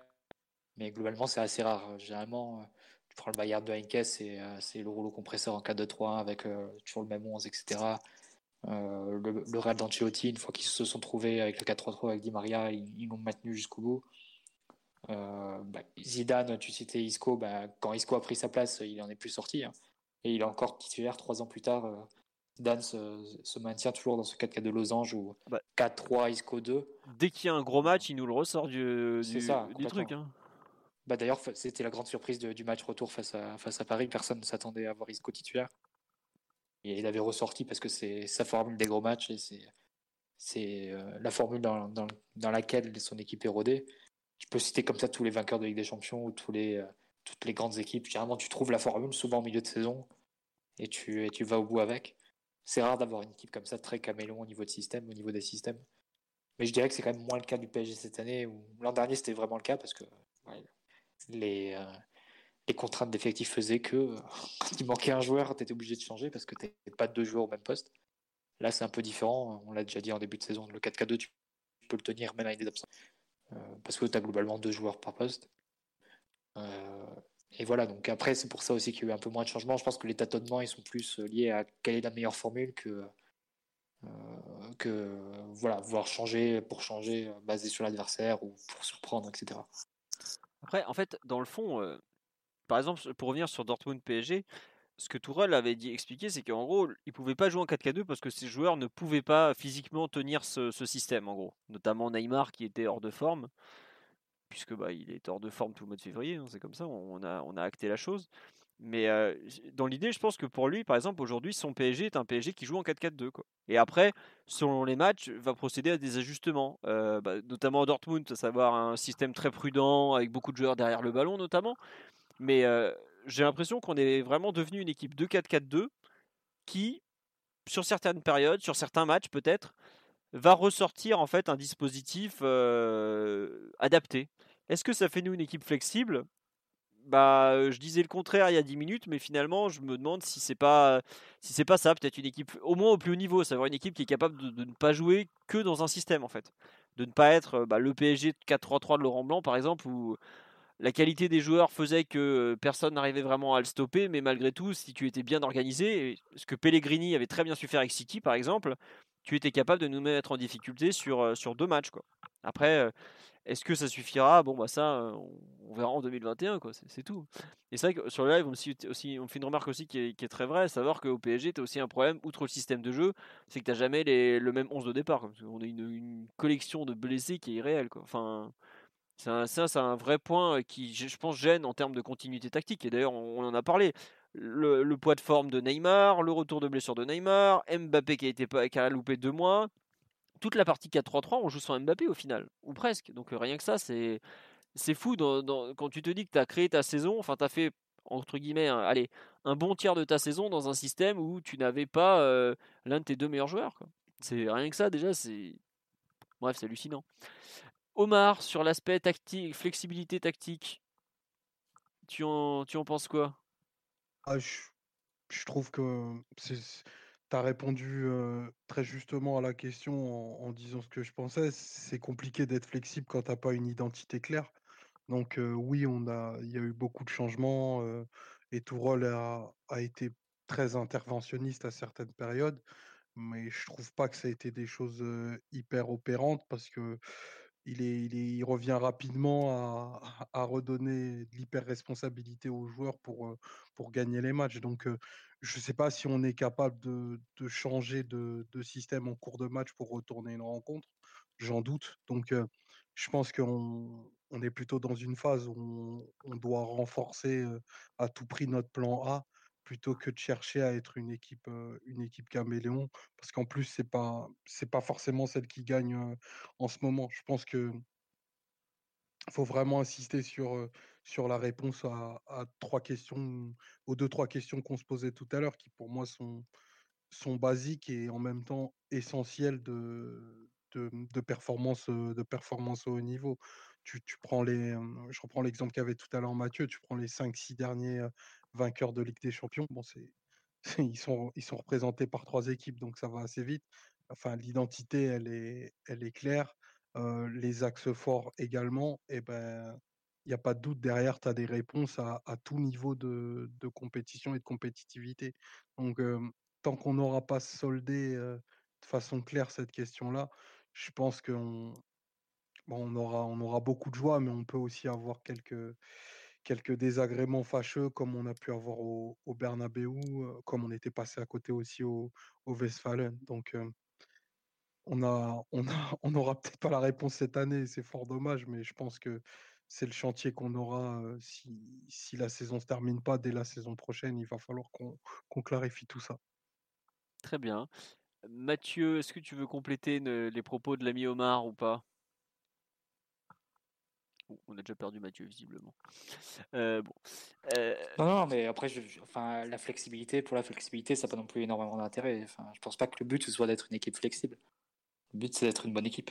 c'est d'avoir des mécanismes collectifs, des idées, des principes et des joueurs qui sont en adéquation avec. Mais après, si tu arrives à être en mesure de, répondre à chaque scénario de match en pouvant t'adapter, etc., etc., tout en gardant euh, euh, assez de repères et assez de mécanismes pour rester fluide dans n'importe quelle situation, bon, c'est l'idéal, mais globalement, aucune équipe ne, l'atteint. Donc, je suis pas, la question de la flexibilité, pour moi, elle n'est pas forcément majeur et c'est pas forcément à ça qu'on reconnaît une, une bonne équipe euh, magnifique. Quoi.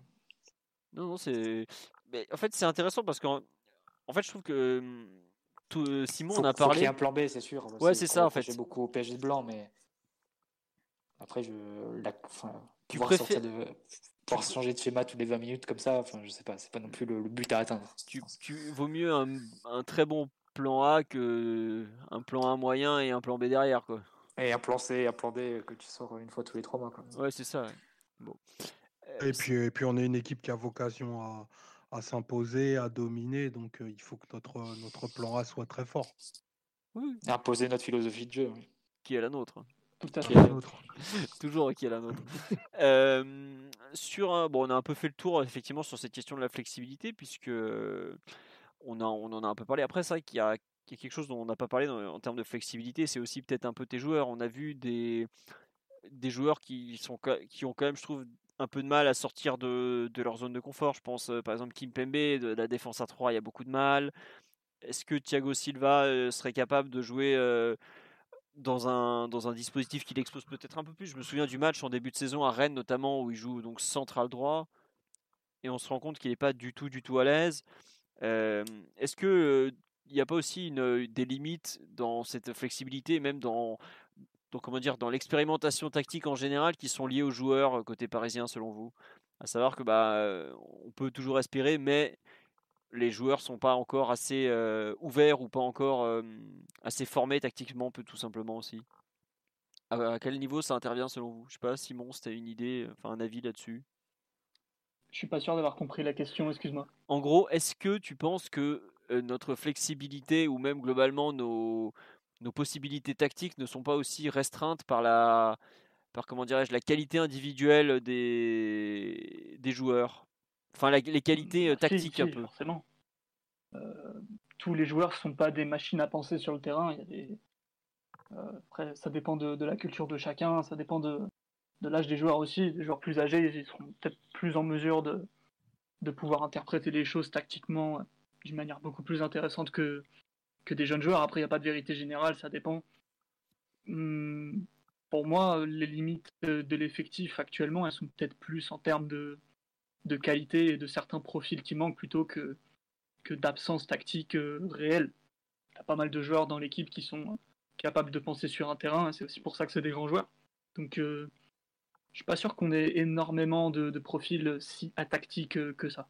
Et même s'ils le sont, c'est plutôt pour le meilleur, comme, comme un joueur comme Di Maria ou Neymar qui, peuvent apporter du, surtout Di Maria, parce que Neymar pour le coup est vraiment très très fort dans l'intelligence de jeu, dans la prise de décision. Di Maria est plus chaotique, mais en même temps il t'apporte tellement de bah, tout ce qui fait l'essence du joueur que c'est pas des, énormes problèmes en soi. Après, euh, PSG c'est pas un effectif parfait, même si on a de l'abondance cette saison par rapport à la saison dernière. Et euh, c'est plus euh, en ce sens-là qu'il faut corriger certains trucs et euh, plutôt que forcément de recruter des joueurs très très réputés pour la cohérence tactique qu'ils peuvent t'apporter. Parce que recruter des mecs qui sont des génies, mais bon, parfois tu cherches un peu ce qui t'amène d'autres. Bah, je pense à Ender par exemple, qui soi-disant était ton soldat, un mec qui peut jouer tous les postes dans toutes les toutes les circonstances, avec, sans ballon, qui est censé apporter un peu cette dimension tactique et intelligence de jeu. on a vu qu'au final, il était complètement. Euh, Simon, vu la période, est-ce le moment de tirer sur l'ambulance? Je, te pose la question. Voilà, voilà. Du coup, euh, je vais, je vais poser ce flingue et, et dire que parfois recruter euh, ce genre de profil-là, c'est pas forcément une assurance tout risque et c'est pas, c'est pas voué à la réussite non plus. Très bien. Euh, Omar ou, ou, Mathieu, un peu sur, sur la question un peu euh, donc liée aux limites tactiques de l'effectif, vous, vous en pensez quoi Ou vous estimez juste que c'est peut-être un, un, manque de, de, travail tactique de par l'entraîneur, par exemple hein, ça, enfin, ça peut aussi expliquer beaucoup de choses euh, à ce niveau-là. Je sais pas, vous, vous estimez qu'il y a des limites de côté joueur, non? Oui, des, limites de profil qui te permettent pas de, d'utiliser euh, tous les schémas possibles ou de ou bien, quand tu utilises un schéma de ne pas pouvoir l'utiliser vraiment euh, comme il le, comme il le faudrait. C'est la question notamment du milieu de terrain. Tu pas de milieu de terrain qui peut jouer entre les lignes, tu pas de milieu de terrain vraiment euh, pur milieu de terrain défensif devant la défense aussi pour, pour jouer en 4-3-3, etc., etc. Mais après, sur la question de la flexibilité, pour y revenir, globalement, je pense que avoir le 4-3-3 et avoir le 4-K2 comme on l'a eu cette saison, c'est pas pour moi, ça suffit. C'est juste après comment tu. Est-ce que tu as les profils pour, pour vraiment bien l'animer, pour faire que ces schémas marchent? Donc ça rejoint un peu la discussion qu'on a eue précédemment. Mais pour moi, ça sert à rien de, de pouvoir jouer dans, les, dans, les, dans tous les schémas disponibles et possibles au monde. Avoir le 4-3 et le 4-4-2 comme on l'a eu cette saison, pour moi, c'est suffisant. On nous dit qu'il vaut mieux recruter des joueurs qui sont bons à leur poste plutôt que des polyvalents. Bah, il y a un peu de ça, euh, effectivement, au PSG. Euh, après, c'est vrai qu'il y, y, a vraiment beaucoup de profils différents dans l'effectif. Est-ce qu'il n'y en a pas même trop? On peut se poser la question. Euh, mais c'est vrai qu'il y a des. Il y a vraiment. Oui, Mathieu? Non, par contre, c'est vrai qu'il y a une question c'est on a pas mal de joueurs dont on se demande quel est le meilleur poste. Ça, Ça c'est peut-être un peu, un peu embêtant et qui peut participer à la confusion qu'on a globalement sur, les, sur la question des systèmes et sur. Tu crois que ce sont des joueurs polyvalents et donc ils peuvent te donner beaucoup d'options. beaucoup mais au final, il n'y a pas vraiment de, de poste où ils sont où ils ressortent plus plus que sur, euh, que sur un autre. Je pensais à Kerrer, je pensais à Diallo, etc. Oui, bah après, oui, puis tu as des joueurs aussi dont tu sais que si tu les sors de ce système, enfin de leur système privilégié, ils sont vite en difficulté. J'ai cité l'exemple, enfin pour moi, l'exemple le plus typique, c'est Kim Pembe qui, tu mets dans une défense à 3, il est complètement perdu. Quoi. C'est un système qu'il a, dans lequel il a peu joué dans sa vie, voire jamais ou presque avant, avant que Tourelle débarque, et forcément, l'adaptation est compliquée. C'est, il y a je pense c'est ça qui est fou, c'est que ça fait un an et demi que c'est le même entraîneur et c'est à la fois beaucoup, mais c'est peu. Je pense qu'ils sont, on est loin d'être arrivé au. Enfin, je pense pas que Tourelle ait fait travailler tactiquement l'effectif autant qu'il l'aurait aimé durant cette année et demie. Quoi. Après, il y a eu tellement de blessures, de circonstances. Il y a beaucoup de matchs en France. Il y a même beaucoup plus de matchs en France que qu'en Allemagne, par exemple. Je suis pas sûr qu'il avait anticipé ces problèmes de calendrier, notamment.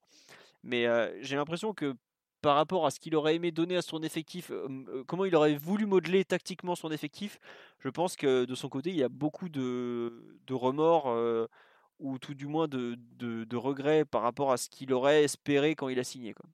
Il y a évidemment, enfin un crack comme Neymar te, résout des, solutions, tout ça, mais dans, je suis pas sûr qu'il soit très satisfait de son animation, enfin de son travail de fond d'un point de vue tactique, par exemple. Je sais pas après ça, il n'y a que lui qui peut répondre. Hein, mais bon, je suis pas sûr qu'il nous fasse une réponse très, construite. Si un journaliste lui pose la question, au contraire, il plutôt se faire bâcher comme jamais. Mais bon. Omar, sur le débat précédent, avant que je, raconte n'importe quoi, que je, divague, un avis ou pas du tout Fais-nous rêver, Omar, c'est tout. non, après, je pas de. Là-dessus, je pense pas que. Je suis un peu d'accord avec Mathieu. Les les limites tactiques, entre guillemets, elles sont dues au, profil des joueurs que, qui sont dans l'effectif et dont certains que Tourol a absolument voulu. Et sur la fausse, fausse polyvalence et la fausse qualité de, de certains, tu vois, quand tu mets à, quand tu te retrouves à mettre Draxler relayeur droit ou relayeur gauche, enfin c'est c'est tout sauf viable à, très haut niveau et même enfin depuis quelques temps même même au niveau Ligue 1, c'est quelque chose qui marche plus. Donc il y a, y a pas de, il a pas de bonne réponse à ça. Je pense qu'il a, il a suffisamment de super joueurs pour, pour construire quelque chose de, cohérent. Et je, trouve qu'il a des, vrais relais en plus maintenant dans, l'effectif. Il y a des joueurs à qui tu peux confier, des missions, des missions tactiques. Je pense à, je pense à Sarabia quand, je dis ça, même à, même à Verratti et, et Marquinhos. Donc il n'y a pas de, il n'y a pas de, fermeture totale à ce niveau-là. Après, oui, si, si on, regarde un peu plus loin et, qu'on regarde comment Tourelle avait été présenté comme quelqu'un de, très versatile, quelqu'un qui, aimait avoir une équipe un peu caméléon, qui soit capable de, changer d'identité, oui, là-dessus, c'est sûr qu'il doit avoir un peu de frustration et qu'il n'est peut-être pas allé au bout de, au bout de ce qu'il aurait voulu. Après, euh, il n'est pas allé au bout de ce qu'il voulait, de ce qu'il aurait voulu avec des joueurs. Euh, dont il rencontrera peut-être plus de cette qualité dans, dans, la suite de sa carrière. Enfin, je lui souhaite, mais il y, a, relativement peu de chances qu'il croise quelqu'un du, talent de Neymar ou du talent de, de Mbappé parce que c'est des talents très très rares. Donc dans les ça a ses avantages, ça a les, aussi les nombreux inconvénients qu'on a évoqués depuis tout à l'heure.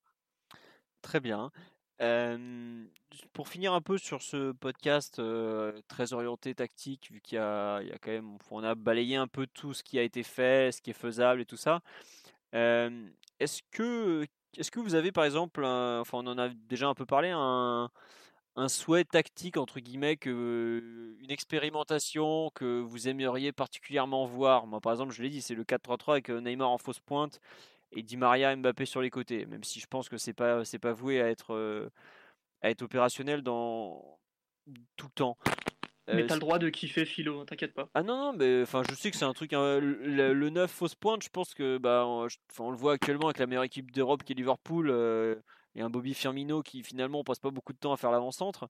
Pour moi, c'est un peu le pas l'avenir de l'avant-centre, mais ouais, si, c'est peut-être le présent et c'est probablement peut-être l'avenir puisque on demande de plus en plus aux joueurs, notamment à ces postes-là, d'être capables d'animer, de, décrocher, de s'effacer, de revenir. Donc, ouais, j'ai envie de, revoir ça. Enfin, surtout quand Neymar n'est pas à 100%. Après, quand il est à 100%, effectivement, tu peux, tu peux lui donner une autre mission. Mais bref, voilà. Simon, toi, il y a en termes d'expérimentation tactique ou de micro-ajustement ou de, système en général Qu'est-ce qu'il y a quelque chose que tu voudrais revoir? Je vais faire un rappel rapide, comme je, l'avais dit tout à l'heure. Moi, c'est le. Comme on avait un peu du mal à se mettre d'accord entre le 4-3-3 et le 4-4-2, même si d'un point de vue euh, très terre à terre, je préfère euh, le 4-4-2 et j'espère que la saison va se poursuivre comme ça si elle reprend un jour. À titre personnel, ce qui m'amuserait, en tout cas, ce qui, qui me rend curieux, ça aurait été de voir euh, le 4-3-3 avec ballon, avec Gay Verratti, Marquinhos une attaque euh, Neymar, Mbappé, euh, Di Maria, et de défendre en 4-4-2 avec euh, Gay milieu droit, Marquinhos Verratti dans l'axe, Neymar côté gauche et, les, deux, les deux restants ensuite en pointe. C'est pour mes profils de latéraux, je précise que je mets Kerrer à droite et, et Kurzawa à gauche. Voilà. donc ça c'est un truc qui m'amuserait. Après, je sais pas à quel point c'est crédible ou viable. Après, je pense que ça peut dans, tous les cas, le, ce qui est intéressant quand même, c'est de pouvoir attaquer en 4-3-3, avec éventuellement tous les triangles que ça t'offre, le contre-pressing, ce genre de trucs. Et si tu as besoin à un moment, tu défends en 4-4-2 de manière beaucoup plus, euh, beaucoup plus en bloc, beaucoup plus passive, comme ce qu'on a vu face à Dortmund, quoi, tout simplement.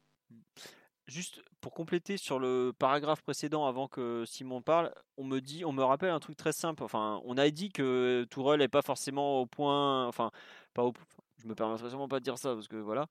Euh, mais en fait, euh, que Tourelle n'a pas forcément avancé son projet tactique euh, autant qu'il aurait voulu. Mais c'est vrai que Klopp, qui est aujourd'hui à la tête de l'équipe numéro 1 en Europe d'un point de vue collectif, bon, je dis ça, ils se sont fait sortir en Ligue des Champions. Mais bref, ça change pas quand même la, dynamique des, deux dernières années, on peut dire. Il est quand même un entraîneur qui est en poste depuis 5 ans à Liverpool, puisqu'il est arrivé de mémoire en. Il est arrivé en 2004 euh, octobre 2014, non Ou quelque chose comme ça, euh, puisqu'il perd. De non, non, 2015, 2015. 2015, c'est octobre 2015. Donc il, voilà. il, part, il quitte Dortmund euh, en juin 2015 et il retourne en octobre. Voilà, c'est ça. Donc ça vous donne un peu le temps qu'il faut pour arriver tactiquement à ce qu'on espère aussi. Mais après, c'est des projets tellement différents. Dortmund, oui. c'est pas basé sur l'achat de superstars comme ça. Et Liverpool, tu veux dire équilibré comme ça. Liverpool, pardon. Liverpool, ils ont, ils ont pris Klopp et lui ont donné entre guillemets carte blanche pour, pour construire son effectif en fonction de ses idées de jeu. C'est pas quelque chose que tu peux imaginer euh, au PSG.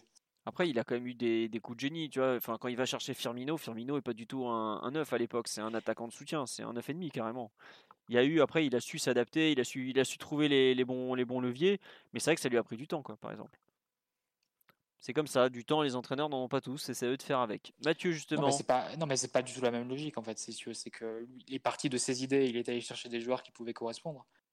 Et euh, alors que Paris, c'est pas ça, on te donne les joueurs et ensuite à toi de, trouver la bonne formule. C'est pas forcément la même logique, c'est plus une logique euh, proche de celle du Real Madrid, de, la Juve, etc., d'autres grands clubs. Mais c'est pas la logique de, construction d'un modèle de jeu comme a pu être celui de Liverpool. Très bien. Après, on peut dire, on peut, on peut, vouloir, on peut souhaiter ce modèle-là pour le PSG, mais à ce moment-là, tu ne le fais pas avec Neymar et Mbappé. Oui, non, voilà, c'est ça. Tu vas chercher euh, Jean Guardiola et tu lui demandes euh, dis les joueurs que tu veux et on va te les ramener. Quoi. Ouais, ça. C'est, mais c'est, dans ce cas-là, ça n'a plus rien à voir. Hmm. Euh, et concernant un souhait tactique ou une, une, une adaptation, une évolution que tu aurais aimé voir ou que tu aimerais voir à l'avenir? Euh, je dirais un 5-3-2 très défensif euh, avec Cavani piston. je sais pas. Non, je sais pas, c'est assez, euh, assez délicat à dire. Moi, je sais ce que Mathieu il veut, mais il veut pas le dire aux gens. bah, dis-le. Je balancerai s'il le dit pas. non, non, honnêtement, j'ai pas, pas forcément de, réponse à, à cette question. Tu peux donner la réponse que Mathieu il m'a dit une fois Vas-y. Je vais Mbappé euh, sur le banc au coup d'envoi pour gagner des matchs dans la dernière demi-heure, mais Déjà, ça, tout le monde le sait. très important. Non, je crois qu'il m'avait dit, peut-être pour rigoler, un 5-3-2 avec euh, tous les défenseurs centraux, plus euh, Bernat, Paredes, Verratti, Gaï au milieu, Neymar, Mbappé en pointe. Et tu joues full contre-attaque. Ça sortirait Di Maria de son équipe C'est assez séduisant hein, sur le papier, mais non, non je sais pas. C'est je sais pas, mais c'est très compliqué à dire. Je pense que globalement, on a essayé beaucoup de solutions avec cet effectif-là. Euh, je pense qu'on est plus ou moins, entre guillemets, on les a un peu, oui, un peu épuisé toutes les, solutions différentes avec cet effectif. je suis assez réaliste pour comprendre qu'on ne veut pas jouer la contre-attaque euh, avec un bloc très défensif avec cet effectif-là. Tu n'as pas les défenseurs pour. Euh, globalement, tu n'as pas les, le profil de joueur aussi pour, pour le faire. Le niveau technique que tu as et tu sur la, domination et la, et la possession presque par inertie dans 80-90% des cas. Donc, tu peux pas non plus construire ce, type de jeu-là, même si, même si ça pourrait me, plaire dans l'absolu. Mais donc voilà, je pense que globalement, la question c'est plus qu'on veut faire l'année prochaine à partir de, de l'effectif, dans quelle direction tu veux l'emmener et quelles sont les conclusions que tu tires de cette saison en termes de, construction, donc de l'effectif et d'adaptation des différents profils entre eux. C'est plus ça, je pense, la, la réflexion qui doit être celle du club. Après, sur ce qui a été possible de faire avec cet effectif-là, je pense que globalement, tu as essayé tous les systèmes. On n'a pas encore essayé euh, genre 3-3-4, euh, tu vois. on n'a pas encore essayé le WM ou ce genre de truc, tu vois. Mais, bah, après, ça dépend ce que, ce que tu appelles WM. WM, si c'est une base en 3, 3 défenseurs, 2 milieux de terrain, J'ai envie de te dire ce que j'allais dire. Fois. Le 3-2-3-2, on y a joué dedans en fait. Non, non, mais bon, je, je, te cite des vieux systèmes comme ça. Euh, comme tu, tu parlais d'un enfin, comme Simon parlait d'un 5-3-2 Catenaccio qui est ingérable. Euh, enfin, qui est impossible à mettre en place d'un point de mm. vue euh, contextuel, tu vois, parce que le PSG peut pas se permettre de jouer comme ça. Ça fait partie un peu de, des délires. Quoi. Euh, Omar, il y a du dans cette espèce de grand melting pot souhait, euh, évolution, euh, tactique nouvelle. Qu'est-ce que tu as pour nous? Si on va jusqu'au bout de l'idée, comme je disais tout à l'heure, 4-4-2 hein, avec Neymar Mbappé devant, et puis allons, hein. allons, allons, allons au bout du truc et on va voir comment ça fonctionne. C'est pas forcément un souhait, mais je serais très curieux de voir comment, ça pourrait fonctionner, ouais, les, deux devant. C'est sûr que ça fait beaucoup de cases dans l'effectif parce que tu tu vas pas avoir deux avancantes sur le banc du coup, mais je serais très curieux de voir ce que ça pourrait donner. Avec une variation, avec un, losange où Di Maria se mettrait en 10, ah, je serais très curieux de voir ce que ça pourrait donner, en effet. Bon, on verra, on verra jamais ça. Hein. Bah, l'an prochain, euh comme on aura plus de neuf, on peut faire ça. Hein. Ah, écoute, ouais, mais on n'aura plus Neymar non plus. Ah, ça, je pas. Hein. Tu sais, il sera peut-être coincé au Brésil, il pourra pas signer à Barcelone. le plan est en place pour l'empêcher de rejoindre la Catalogne. On l'a coincé au Brésil. Tout, tout, est prévu, tout est sous contrôle. On ne fera pas avoir comme avec Ronaldinho, c'est hors de question. Bon, on verra. Voilà. Est-ce qu'il y a quelque chose dont vous voulez encore parler sur ce podcast, un peu de débrief tactique, même si ça fait déjà 1h35 qu'on parle de positionnement et de micro-ajustement Je crois que c'est l'heure de passer aux recettes de pâtes, Philo. Tout à fait. Donc, alors Mathieu et Simon s'échangent des recettes de pâtes depuis quelques jours. où en êtes-vous dans vos échanges, messieurs? Quelle est la recette numéro 1 en pâtes actuellement pour vous? Le messie des pâtes, c'est quoi? Mathieu, vas-y, vas-y. Ah, je crois que Simon fait, fait une sauce putanesca assez, assez remarquable. Voilà. C'est vrai, c'est vrai. Euh, c'est très très simple. Base arabiata, tomate, piment. Vous faites, vous rajoutez les anchois euh, avec de l'ail dans de l'huile d'olive. Euh, vous, vous tranchez des olives noires, vous les hachez grossièrement sur le côté. Vous, vous, vous, rajoutez à votre sauce. Une fois que les pâtes sont une minute avant al dente, tu rajoutes ça dans la poêle avec un peu d'eau de cuisson. Tu, tu touilles pendant une petite minute et c'est à servir avec du pecorino naturellement. D'ailleurs, s'il y a des demandes, euh, des demandes sur live, je pense qu'on peut, peut, ouvrir une chaîne avec, euh, avec Simon, une chaîne YouTube de, de conseils pendant le confinement, de, de conseils et recettes évidemment. Euh, voilà, s'il y a des intéressés, N'hésitez pas. Maintenant que vous avez vidé les rayons pâtes, il va falloir s'en servir, les gars. Ah, je peux vous proposer des recettes de pesto, de, de pizza maison, etc. Ah, mon stylo, parce que là, c'est important. Voilà. Écoute.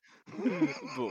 Sur ce, sera retrouvé sur notre chaîne YouTube euh, prochainement. Exactement. Après cette, euh, cet intermède culinaire, euh, je ne sais pas trop quand le prochain podcast aura lieu. On va essayer d'en faire. On va pas vous mentir parce que il y a comment dire il y a pas beaucoup d'actualité voilà non honnêtement enfin voilà vous l'avez vu bon le site il fait toujours 8 10 brefs par jour mais il se passe quand même pas grand chose il y a peu d'actualité on essaye de de parler un peu de football, mais il y a quand même pas grand chose. Ça parle plus d'administratif, de, calendrier, etc., etc. Mais voilà, on ne sait pas trop quand le prochain podcast sera. On vous, on vous préviendra. J'espère lundi. Ça sera. On va peut-être faire des podcasts un peu comme celui-là à thème. On va peut-être faire des podcasts historiques. Euh, on vous tient au courant. On reviendra donc prochainement. Et voilà, tout simplement. Je sais plus où je voulais en venir, mais c'est pas très grave. Donc voilà. On vous a mis en fait de façon exceptionnelle le lien Tipeee de Culture PSG dans la description YouTube parce que globalement, comme je viens de vous le dire, le site galère un peu en ce moment. Donc si vous voulez nous aider, il n'y a pas de problème.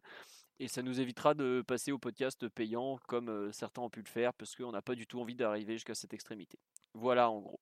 Sur ce, on vous souhaite une bonne soirée à tous. On espère que ce débrief tactique sur toute la saison où on est un peu parti dans tous les sens vous a plu. On vous remercie encore pour votre fidélité et donc on vous dit à très prochainement et bon confinement à tous. On sait que c'est pas très pratique, c'est pas très agréable, mais on est obligé de passer par ça et on espère vous avoir tous la semaine prochaine encore. Voilà, au revoir tout le monde. Ciao. Ciao. Salut à tous. Normally, being a little extra might be a bit much, but not when it comes to healthcare. That's why United Healthcare's Health Protector Guard fixed indemnity insurance plans, underwritten by Golden Rule Insurance Company, supplement your primary plan so you manage out of pocket costs. Learn more at uh1.com.